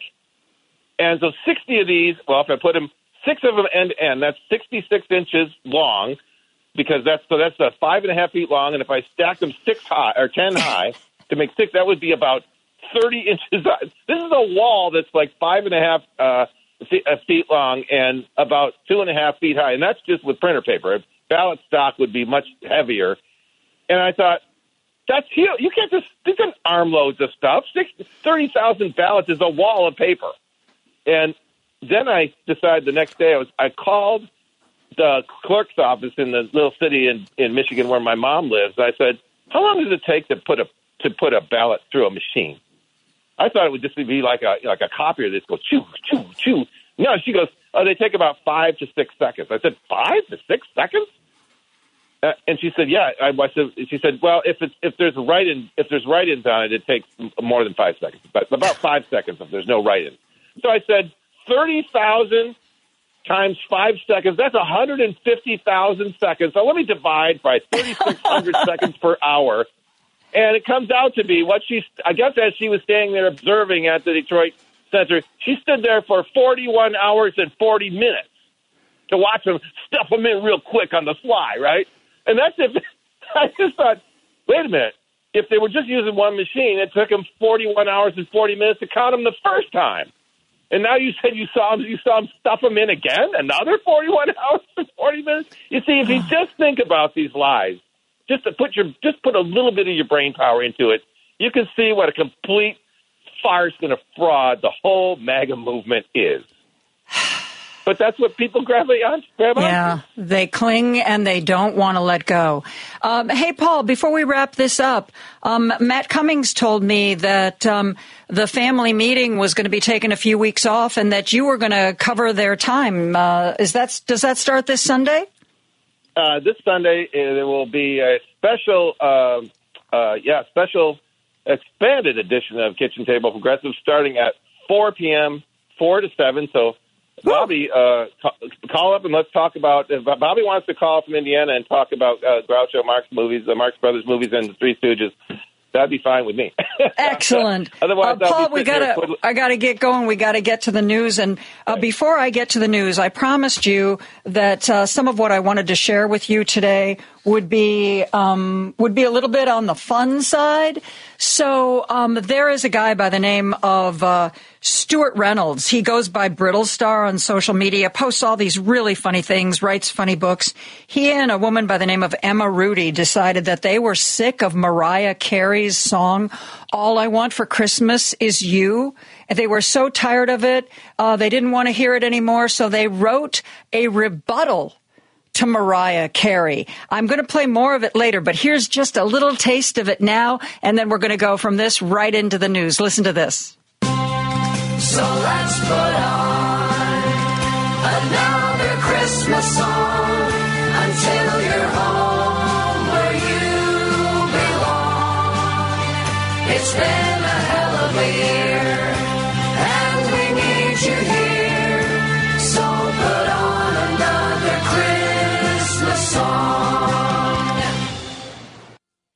Joan Esposito, live, local, and progressive. Quite frankly, I get most of my news from you. Joan Esposito Y'all ready for this? on WCPT 820. On our final Friday before we wrap up 2023, I will not be back until January 8th. I'm taking a week off for the holidays and then I'm having some outpatient surgery and I will be, God willing, back on the airwaves January 8th. Monday is when I am returning. I think Turi Ryder is going to be here, uh, but don't um, don't hold my feet to the fire on that one. Anyway, it is our last day of the year. There's so much.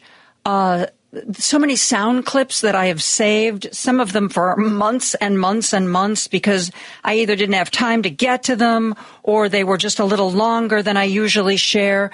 And um, I wanted to try to get to some of that today as we look back on 2023. And I am spending this entire this entire show just uh, taking your texts, taking your calls, sharing uh, the news of the last year with you.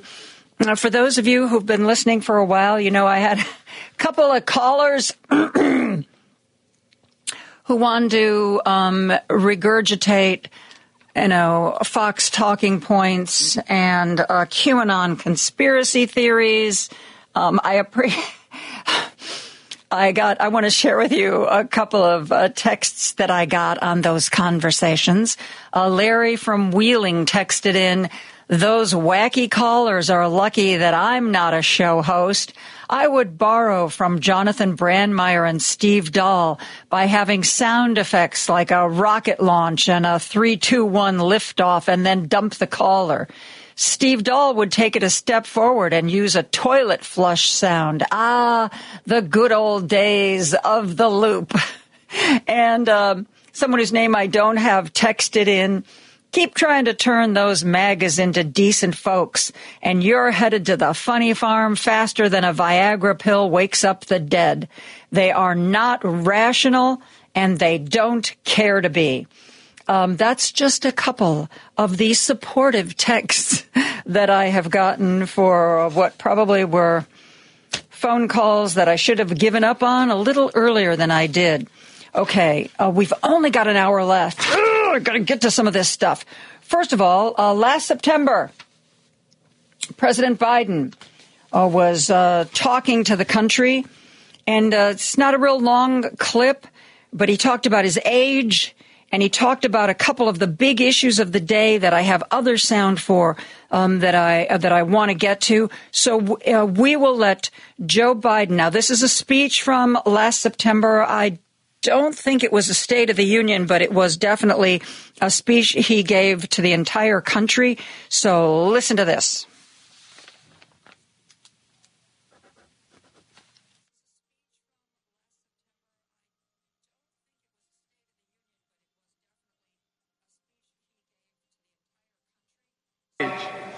Well, I get it. Believe me.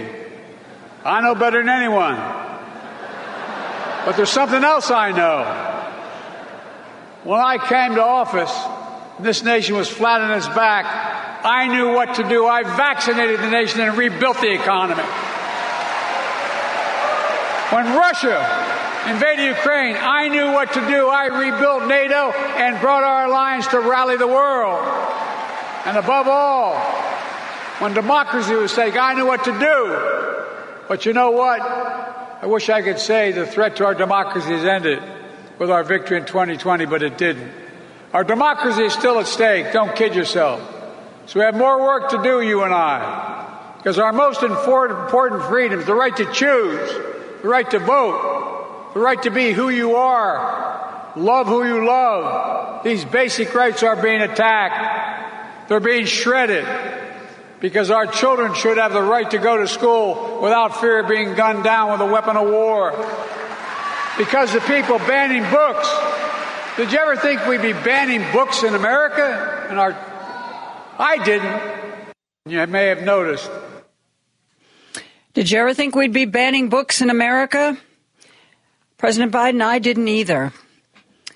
Urbandale, Iowa schools identified nearly 400 books for removal, including The Catcher in the Rye by J.D. Salinger, I Know Why the Caged Bird Sings by Maya Angelou, and The Adventures of Honey and Leon by the singer and actor Alan Cumming, illustrated by his husband.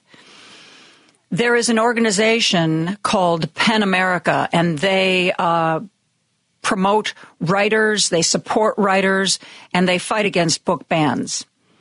After PEN America and other local organizations helped draw attention to this ban in Urbandale, Iowa, the district dropped its objections to more than 300 books, including Cummings, but they identified 65 books that they said continued to violate their new state laws. Those books included Margaret Atwood's The Handmaid's Tale, John Green's The Fault in Our Stars, Zora Neale Hurston's Their Eyes Were Watching God, Aldous Huxley's Brave New World, and James Joyce's Ulysses.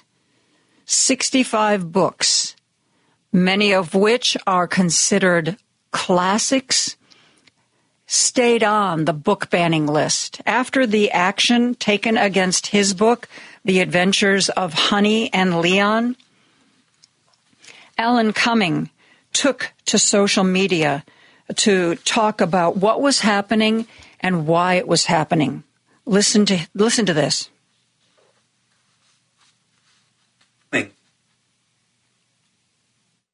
Of book banning in the United States of America.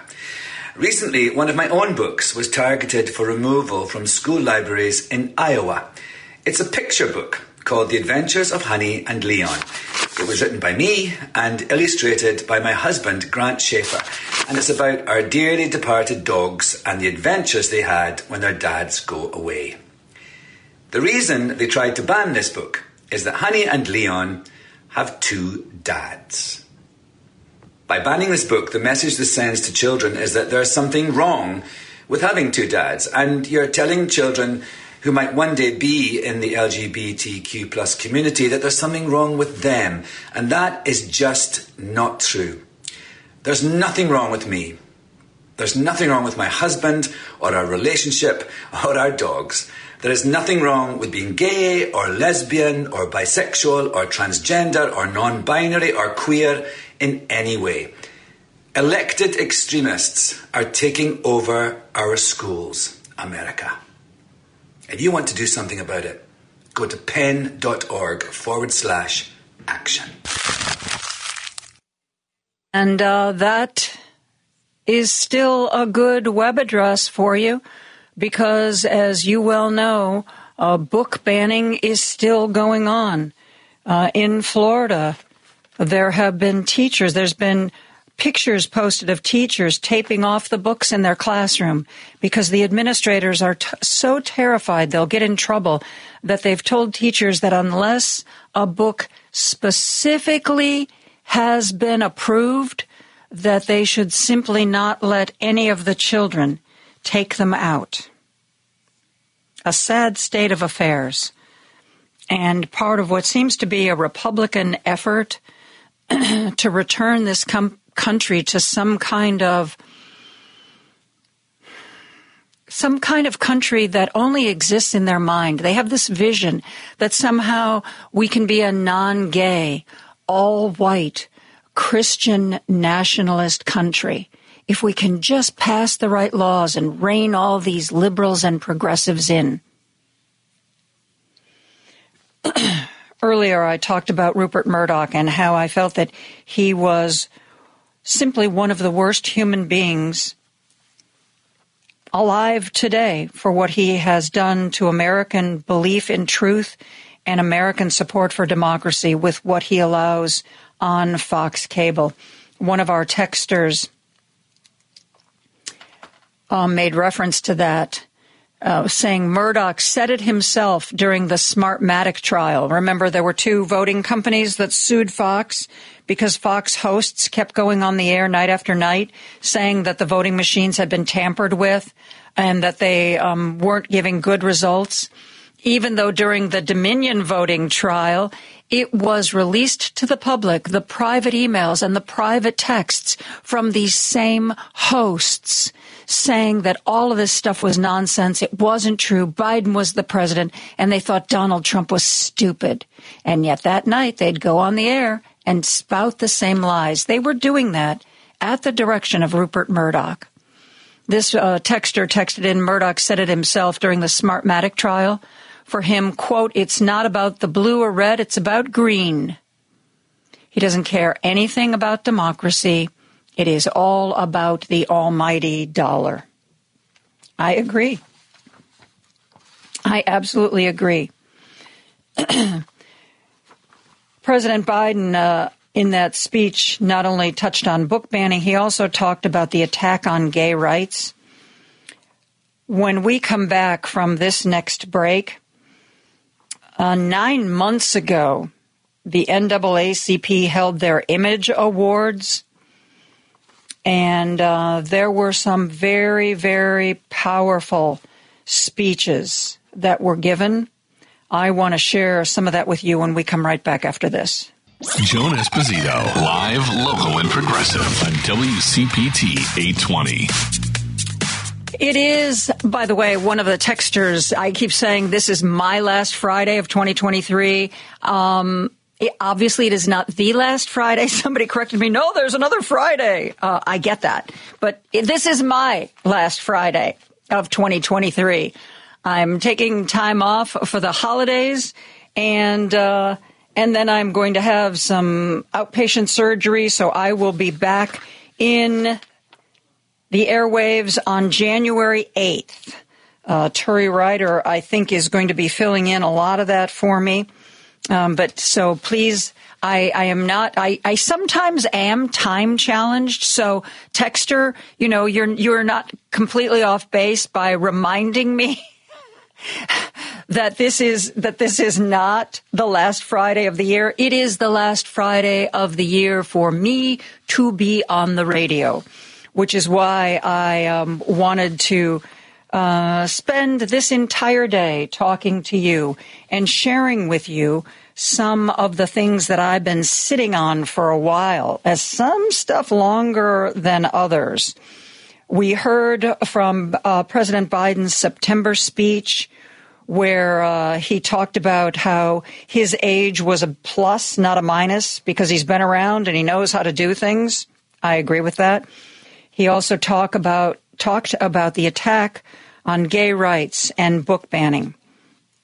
You heard uh, from Alan Cumming, who uh, had a book of his banned because uh, even though it was a story of two dogs, the two dogs had two dads. So that was um, unacceptable, at least for a while, until there was a an outcry, and then the book was restored.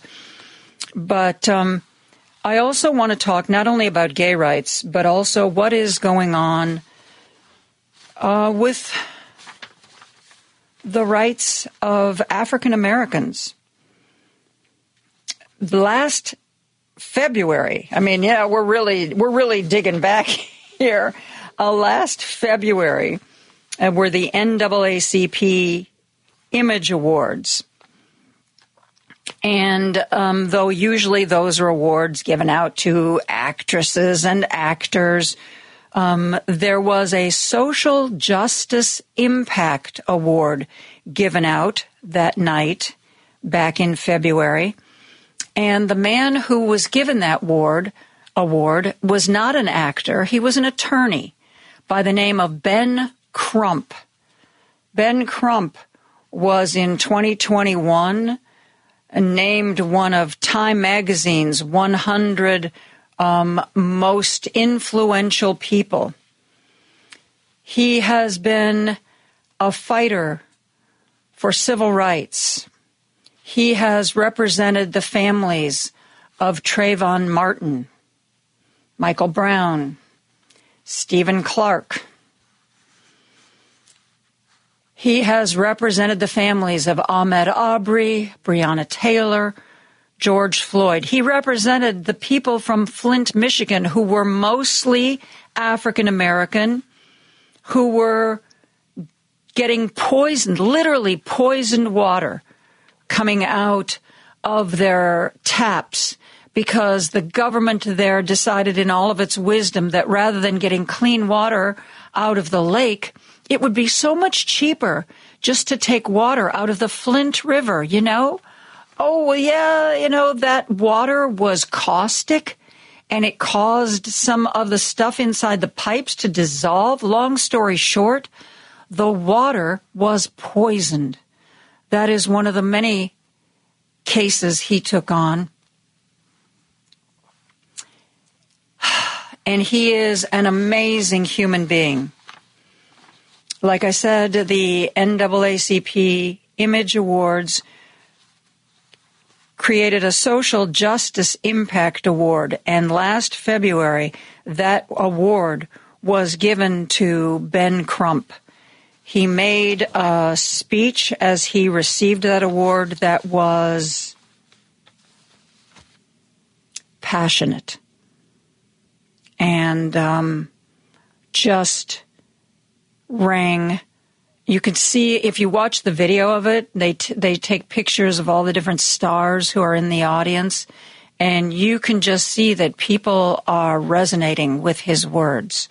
I don't have the entire speech, but I want to li- you to listen to a couple of minutes of it. This is attorney Ben Crump when he won the Social Justice Impact Award at the NAACP Image Awards last February. Listen to this. Harriet Tubman matters. Frederick Douglass matters. Ida B. Well matters. Thurgood Marshall matters. Dr. King matters. Rosa Parks matters. Malcolm X matters.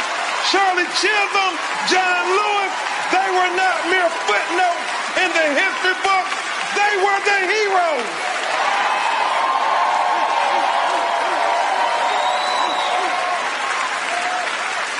And as Carter G. Woodson prophetically warned, if a race has no history, if it has no traditions that are respected and taught to the young people, then it becomes a negligible factor in the thought of the world and thus in danger of becoming exterminated. We will not let elected officials exterminate our history, our literature, or our culture.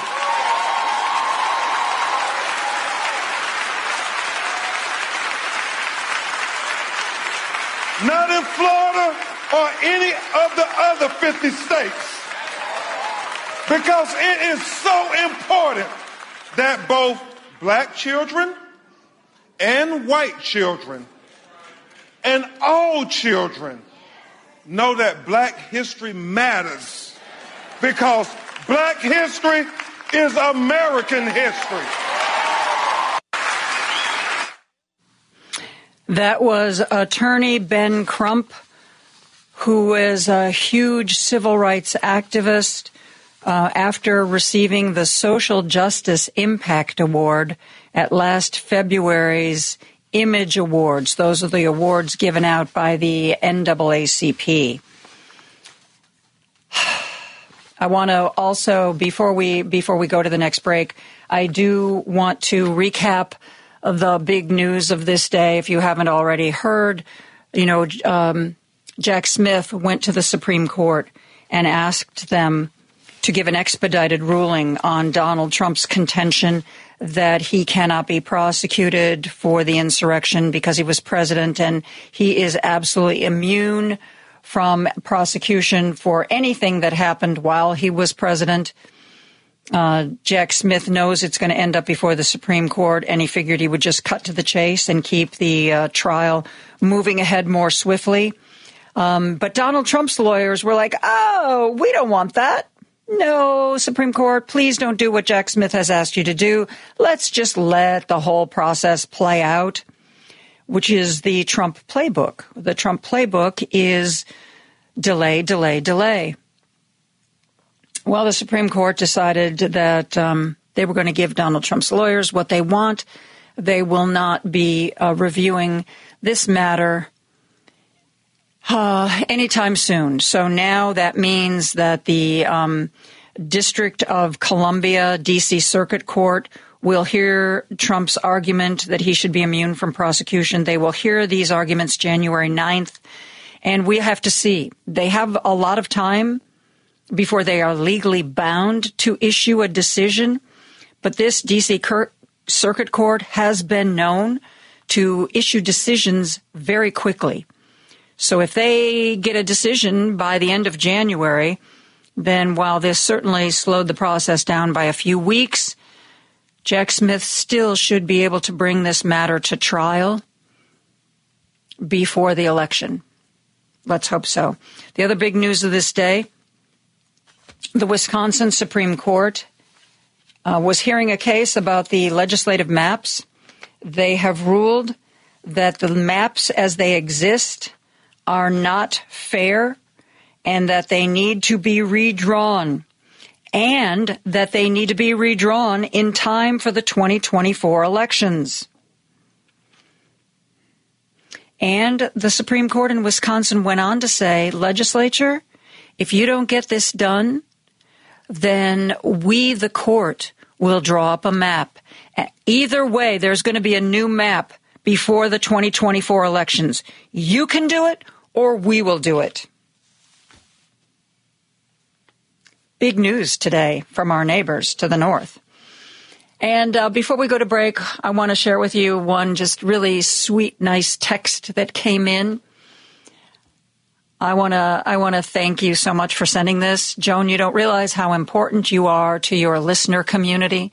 During COVID, Trump, Chicago issues, many have suffered much anxiety listening to you has saved many from depression as you were and are on the same page as your listeners. So even those who felt isolated had a partner in their distaste for what was going on. Proud to be a faithful listener. Thank you for that. It is a, a nice way to wrap up my final show of the year for 2023. I hope, though, um, that even more than being a partner in what we see as wrong, that for some people at least, I was able to maybe ease that depression a little bit because I really do think that we are in a good position. And if we just come together and get out and vote, I think we can do amazing things. We're going to take a break. We're going to be back with more after this. Joan Esposito, live, local, and progressive on WCPT 820. It is my, for me, the end of the year show. We are taking your calls, 773 763 WCPT, 773 763 9278. You can text me on that line. You can call me on that line. Uh, we have a little bit of time left to do our end of year wrap up. Oh, I was um, talking about the NAACP Image Awards that took place last February, there was another soundbite. Uh, Gabrielle Union and Dwyane Wade received an award. You may know those names. Um, well, you may know those names because um, those both of them are very famous, but they also have been very public and very supportive of their kid who happens to be trans. And when uh, they both were given uh, awards at the NAACP Image Awards somewhat nine months ago, uh, Dwyane Wade spoke, and then uh, his wife, the actress Gabrielle Union, spoke.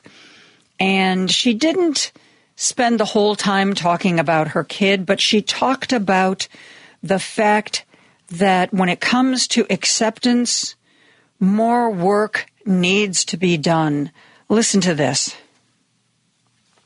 Stands with us again at the foot of a very new era of activism. A new era that demands our collective answer to one simple question. Will we fight for some or will we fight for all of our people?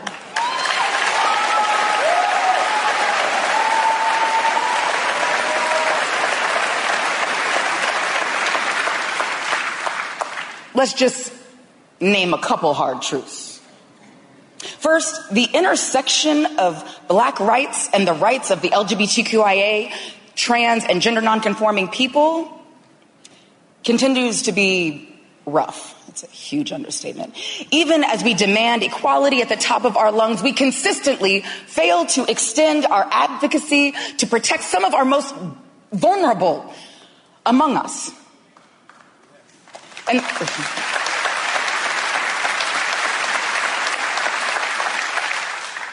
And second, black trans people are being targeted, terrorized, and hunted in this country. Every day, everywhere. And there's rarely a whisper about it. We honestly don't approach this work as, as, as activists or leaders as, as much as we do this as parents.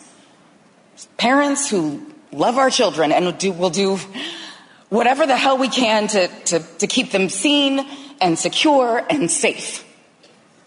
This is a conversation worth having in ways that can actually build bridges, right? That don't fan the flames of hatred or division. That don't enable lawmakers or justice systems to look the other way when black trans people are under attack.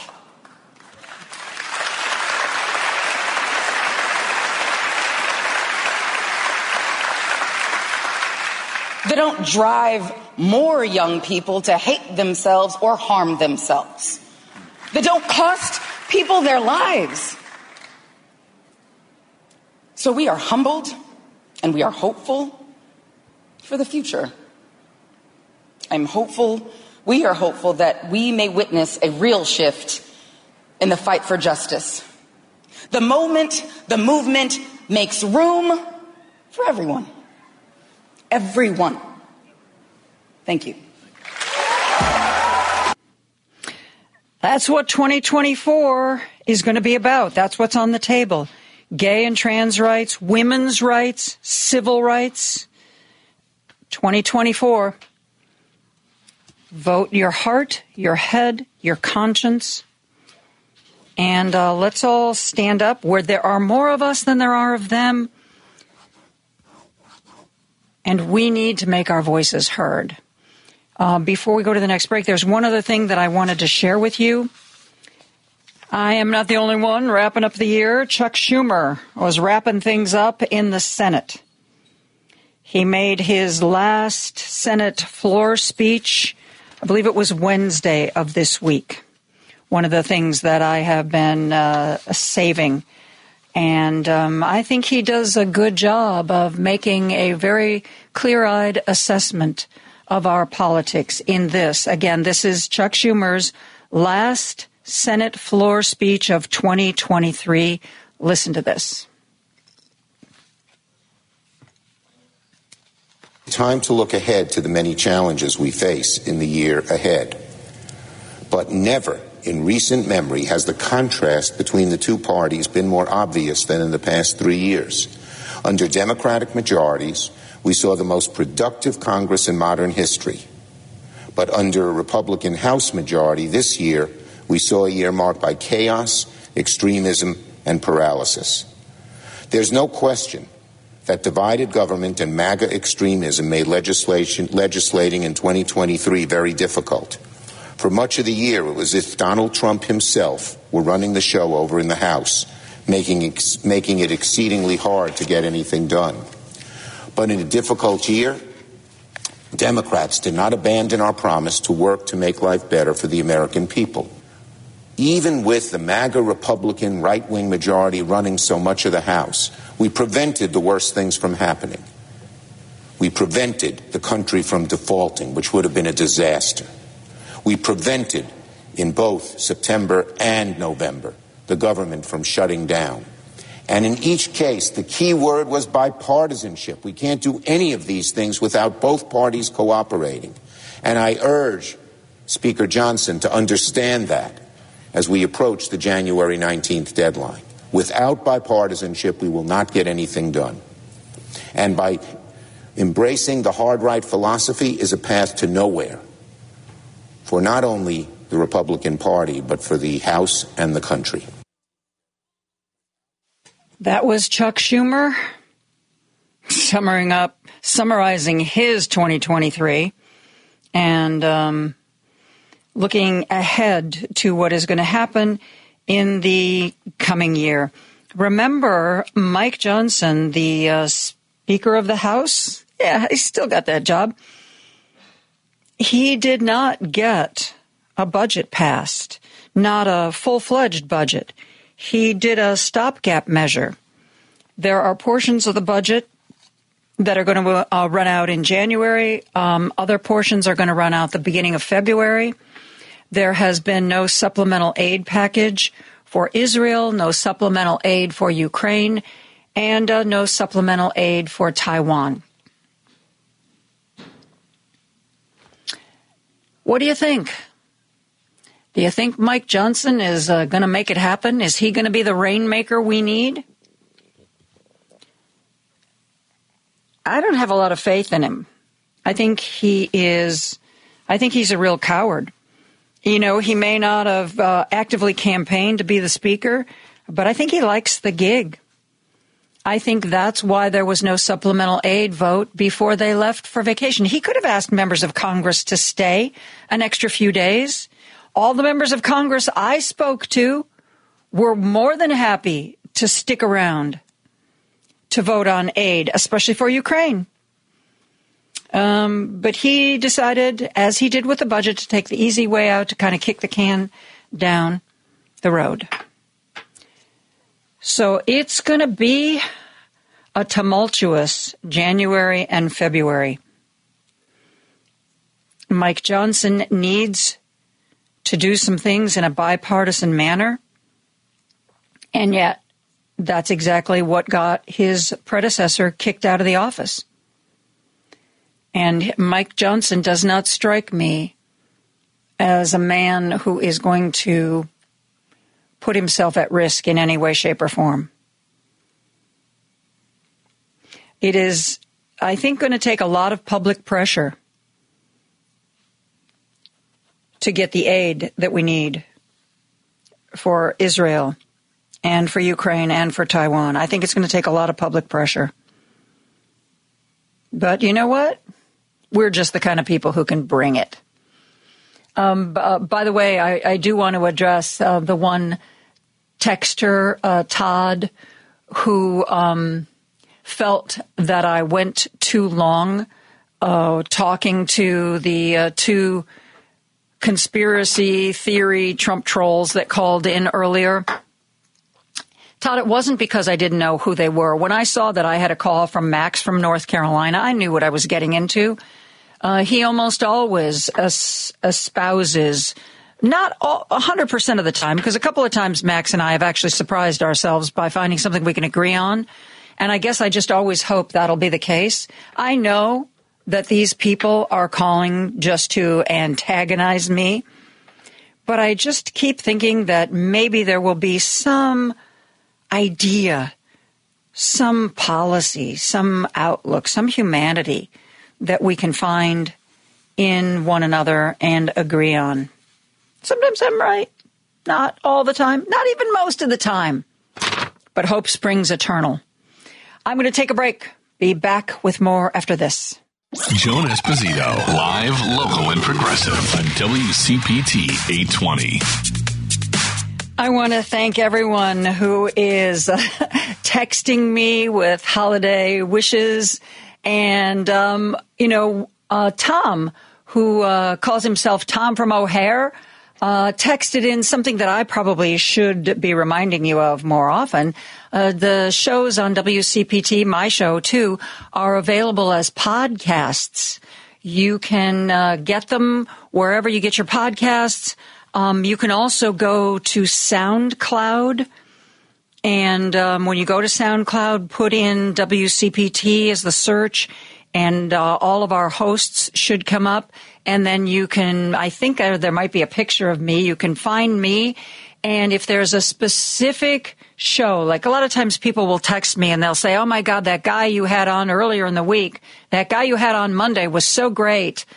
Um, you can actually look up shows by the date and, of course, uh, the time.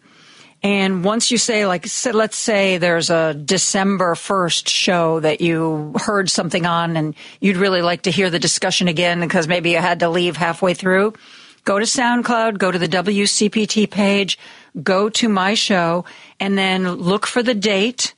And then you can actually kind of zip through. If you know that, let's say I was interviewing somebody in the four o'clock hour, you can zip ahead to the four o'clock hour and you can listen to that portion over again. So we actually have a lot of people who don't listen to the show live, but listen to it in a sort of a podcast form. You know, I've been trying. You know, people recommend podcasts to me all the time. And I try, I try, but I just can't. I, I don't know if I were, if I'm going to listen to something, I think I'd rather listen to an audiobook. Um, but that's that's just me. And i'm old and most of the young people i know are very are very into they all have like their top 5 podcasts that they listen to. So i'm just telling you if you're one of those folks if you are one of those modern newfangled folks who listens to podcasts know that um, our shows are available that way as well. Again thank you for the texts that uh, keep coming in. I really, as Richard Chu said yesterday, you know, we really do appreciate our listeners. We really do appreciate you are this group of listeners, people who listen to WCPT. You are bright, you are interested, you are interesting, and you are well informed. I've learned from you so much. Just like when George called in and, you know, was able to um, wax poetic about the agreements that Ukraine signed and the promises that Vladimir Putin made to Ukraine, which of course he violated by moving in on them and trying to take their land. You are the best. It is a gift for me to be here, and I appreciate it every day. Uh, you get to a certain age and you know that the wonderful things in your life sometimes can be time limited, and sometimes you don't know when the time is up. But the five years, it has been five years. The five years I have been here doing the show have been some of the most interesting and fascinating and rewarding of my life, certainly of my professional life. This station is a gift. It is a gift and it is a way for us to, to come together, to stay together, and to fight for the things we believe in. And as my good friend Richard Chu said, we obviously couldn't do this without you. And I want to say that I appreciate you. I don't take you for granted. And I hope you all have a wonderful, relaxing holiday. Because when we get back to it, 2024 is going to try to kill us, but we're not going to let it. We are going to come together and we are going to make our local, state, and national government reflect the people we are and the values we hold and the rights we want to make sure everybody either continues to have or gets back. And we here at WCPT will be with you, I hope, every step of the way. So thank you. from the bottom of my heart, thank you. Um, I want to end on an up note. So, you know, in 1994, Mariah Carey recorded All I Want for Christmas Is You, a song that is, has for nearly 30 years been everywhere, absolutely everywhere. Here's, here's a few seconds. Listen to this in case you forgot it.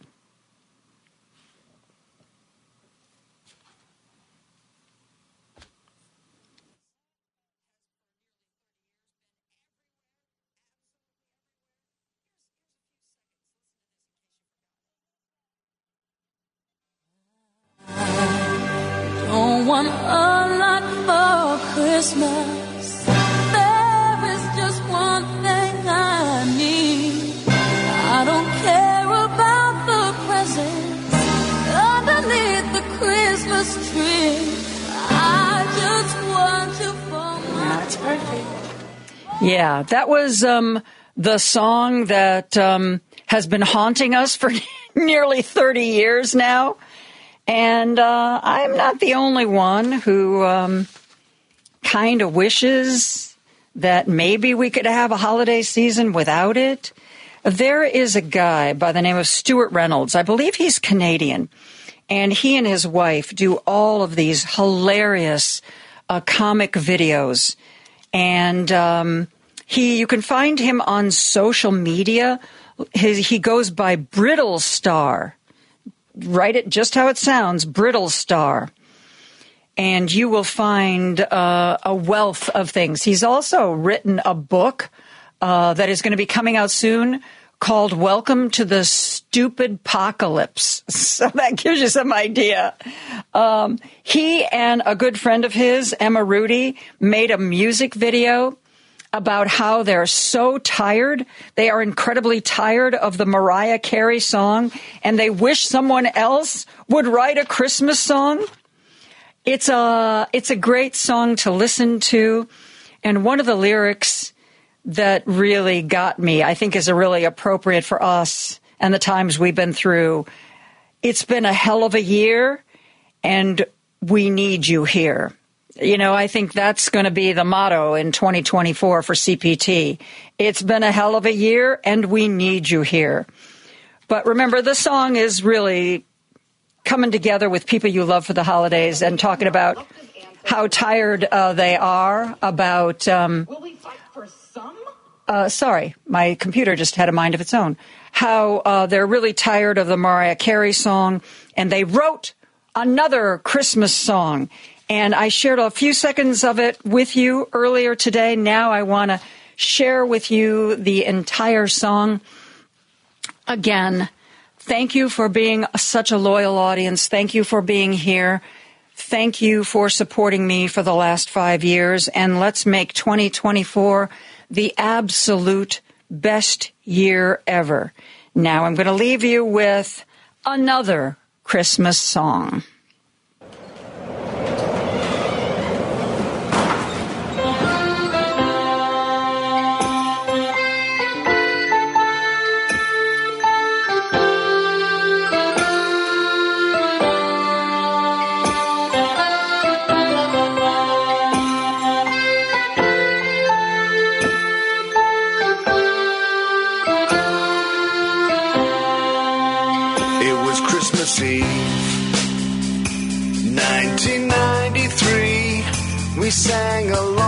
Christmas songs that were so dear to me.